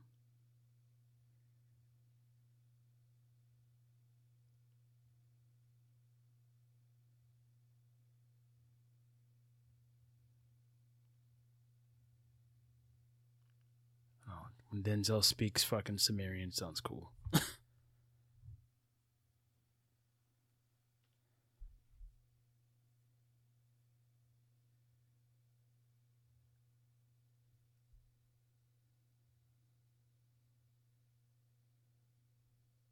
They always say the face of the killer is somebody that's going to be closest to you, and he's always going to be wearing white.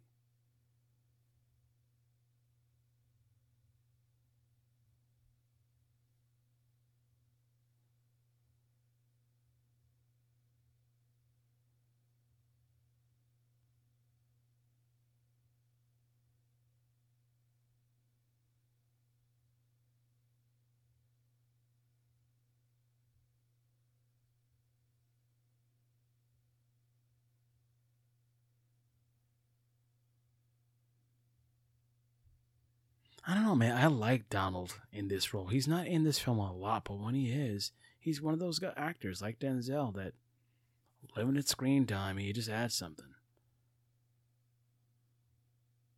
And I like him when you know he's clean shaven. He's like more bearded nowadays.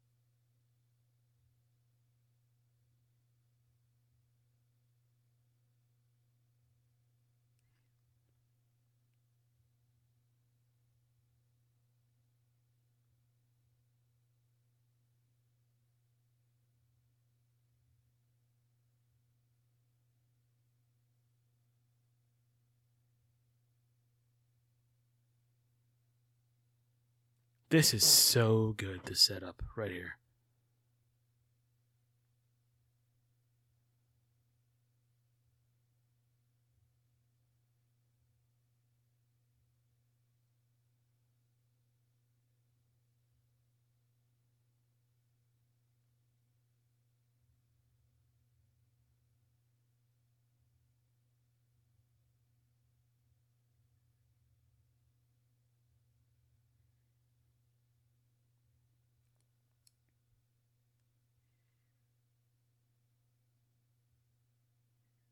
You're watching three world class actors just go to work right now.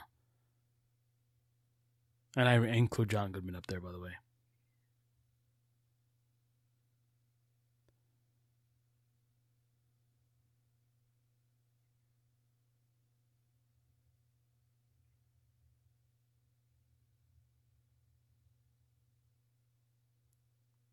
You know, I had a I had a post last night that I'll talk to you when I sign off before I sign off. But um, man, John Goodman. To me, he can fit like in this new DC world James Gunn is building as a villain. Not sure who yet, but man, he could like a Kalibak maybe. He'd be an interesting choice.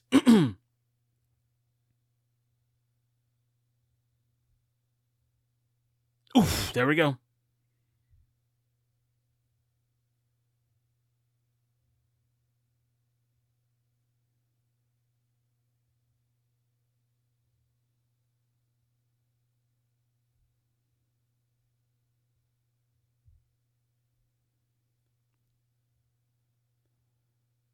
To me, this is the best way you can end it. Like, why not face the person you trust the most?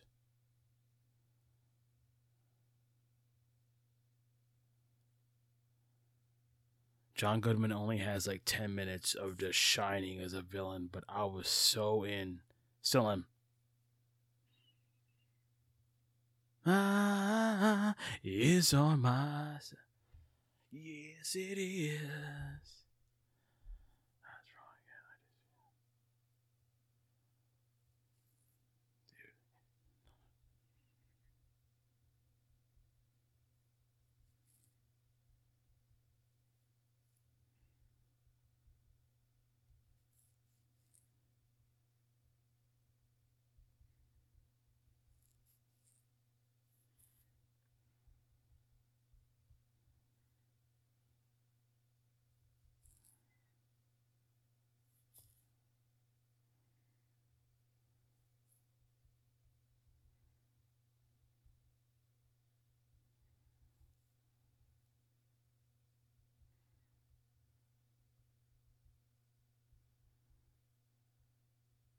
He's so good. He's just so good.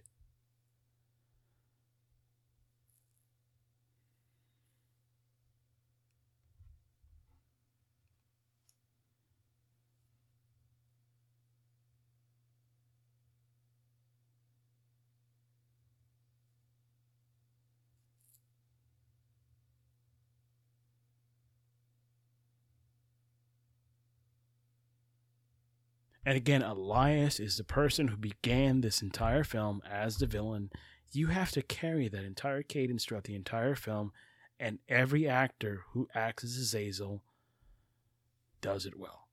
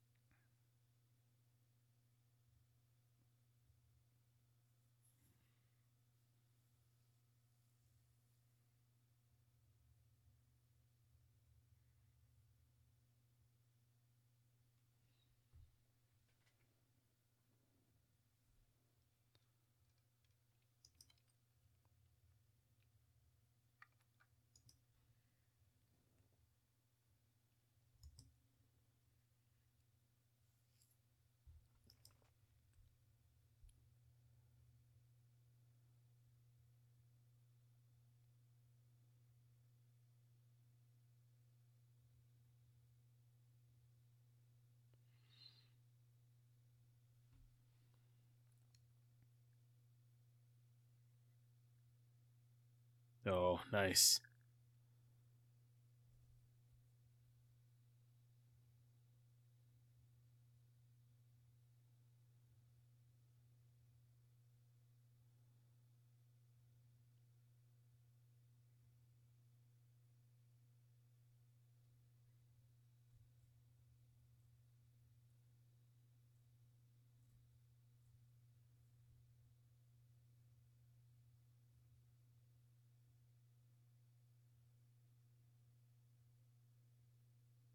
And again, goes back to the beginning of the film. Well, we why did he go up there? For what reason?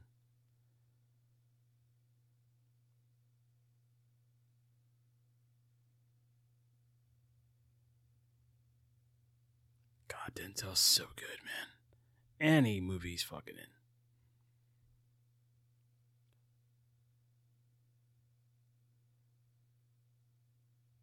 See, he figures it out.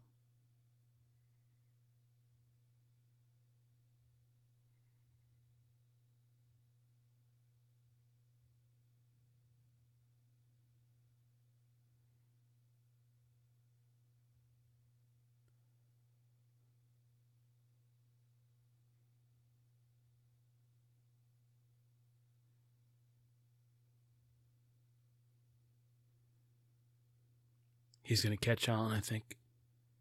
Poison.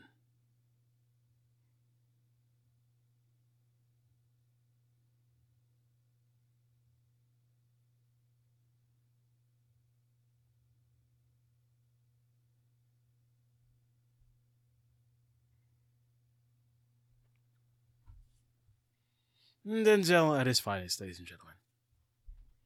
It's script and writing, but come on. if you saw that little thing right there, he's swallowing the smoke going back in. Time is a, see. Time is on my side. Yes, it is.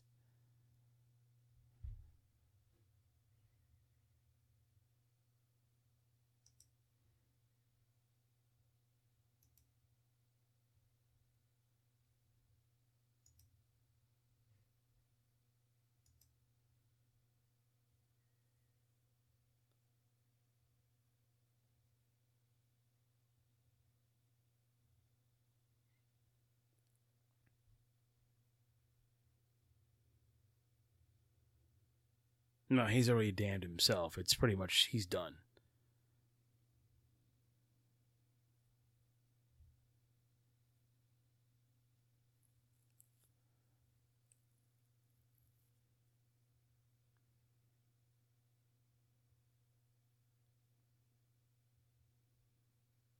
And now he gets in him.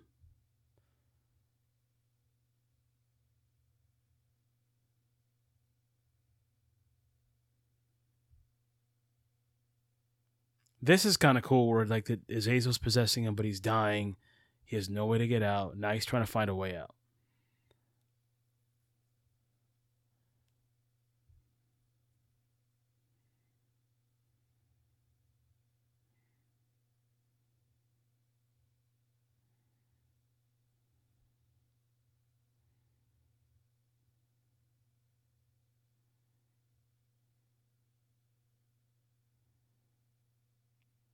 And again, goes back to the beginning, the whole commentary.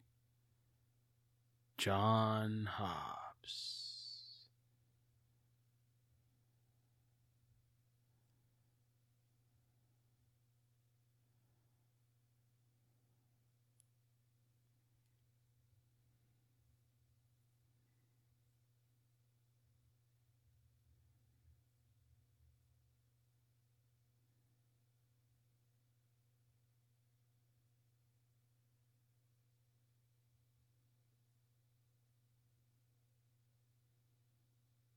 And again, that panning shot of how the demon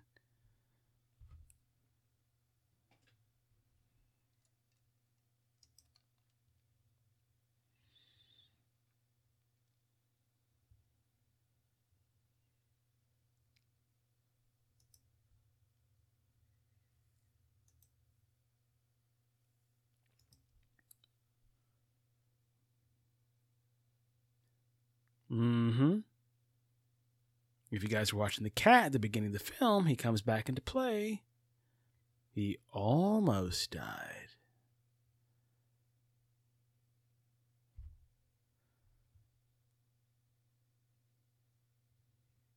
Kids, me to introduce myself. I'm a man of wealth and taste.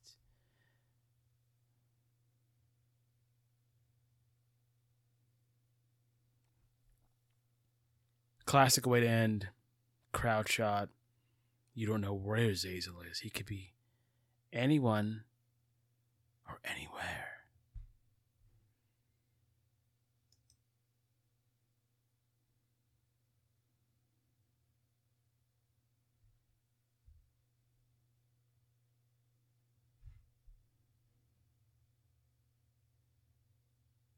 Hmm. And guys, that is Fallen. 1998. We are finished. Finito with May. We're done with Creepy Doll Month, so don't worry about it. Put Annabelle, put all those dolls away, put Chucky away, or Megan, or whatever, whatnot. Dolls are done. We're finished with May. Happy Memorial Day to you guys, whenever you listen to it. And now we will bleed to the month of June. And June rhymes with Bloom, Blumhouse, and we are doing Blumhouse movies next month.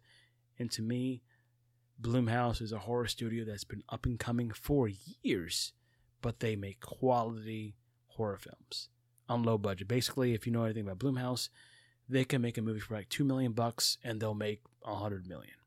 I think Smile was theirs, and um, Barbarian. Not sure. I have to look that up, but um, they make horror movies for cheap, and their movies are really, really good. And to me, one of the best ones we're starting off with next month is The Invisible Man if you've never seen this film, they were starting off with a Universal horror movie, Monster Universe, there for a while. Johnny Depp was going to be the Invisible Man, and he probably would have made it his own. But the way they made this version of the Invisible Man is very clever, very intelligent, doesn't insult the audience, and still very terrifying. And the acting is phenomenal. But anyway, that's next month. We're starting out the Blumhouse month. We are done with May. So, guys, check out the Facebook page write some comments, PM me for ideas. Who knows? Michael will be back next month for some good times. And as always, from me to you, I will see you soon. All right, guys. Talk to you later.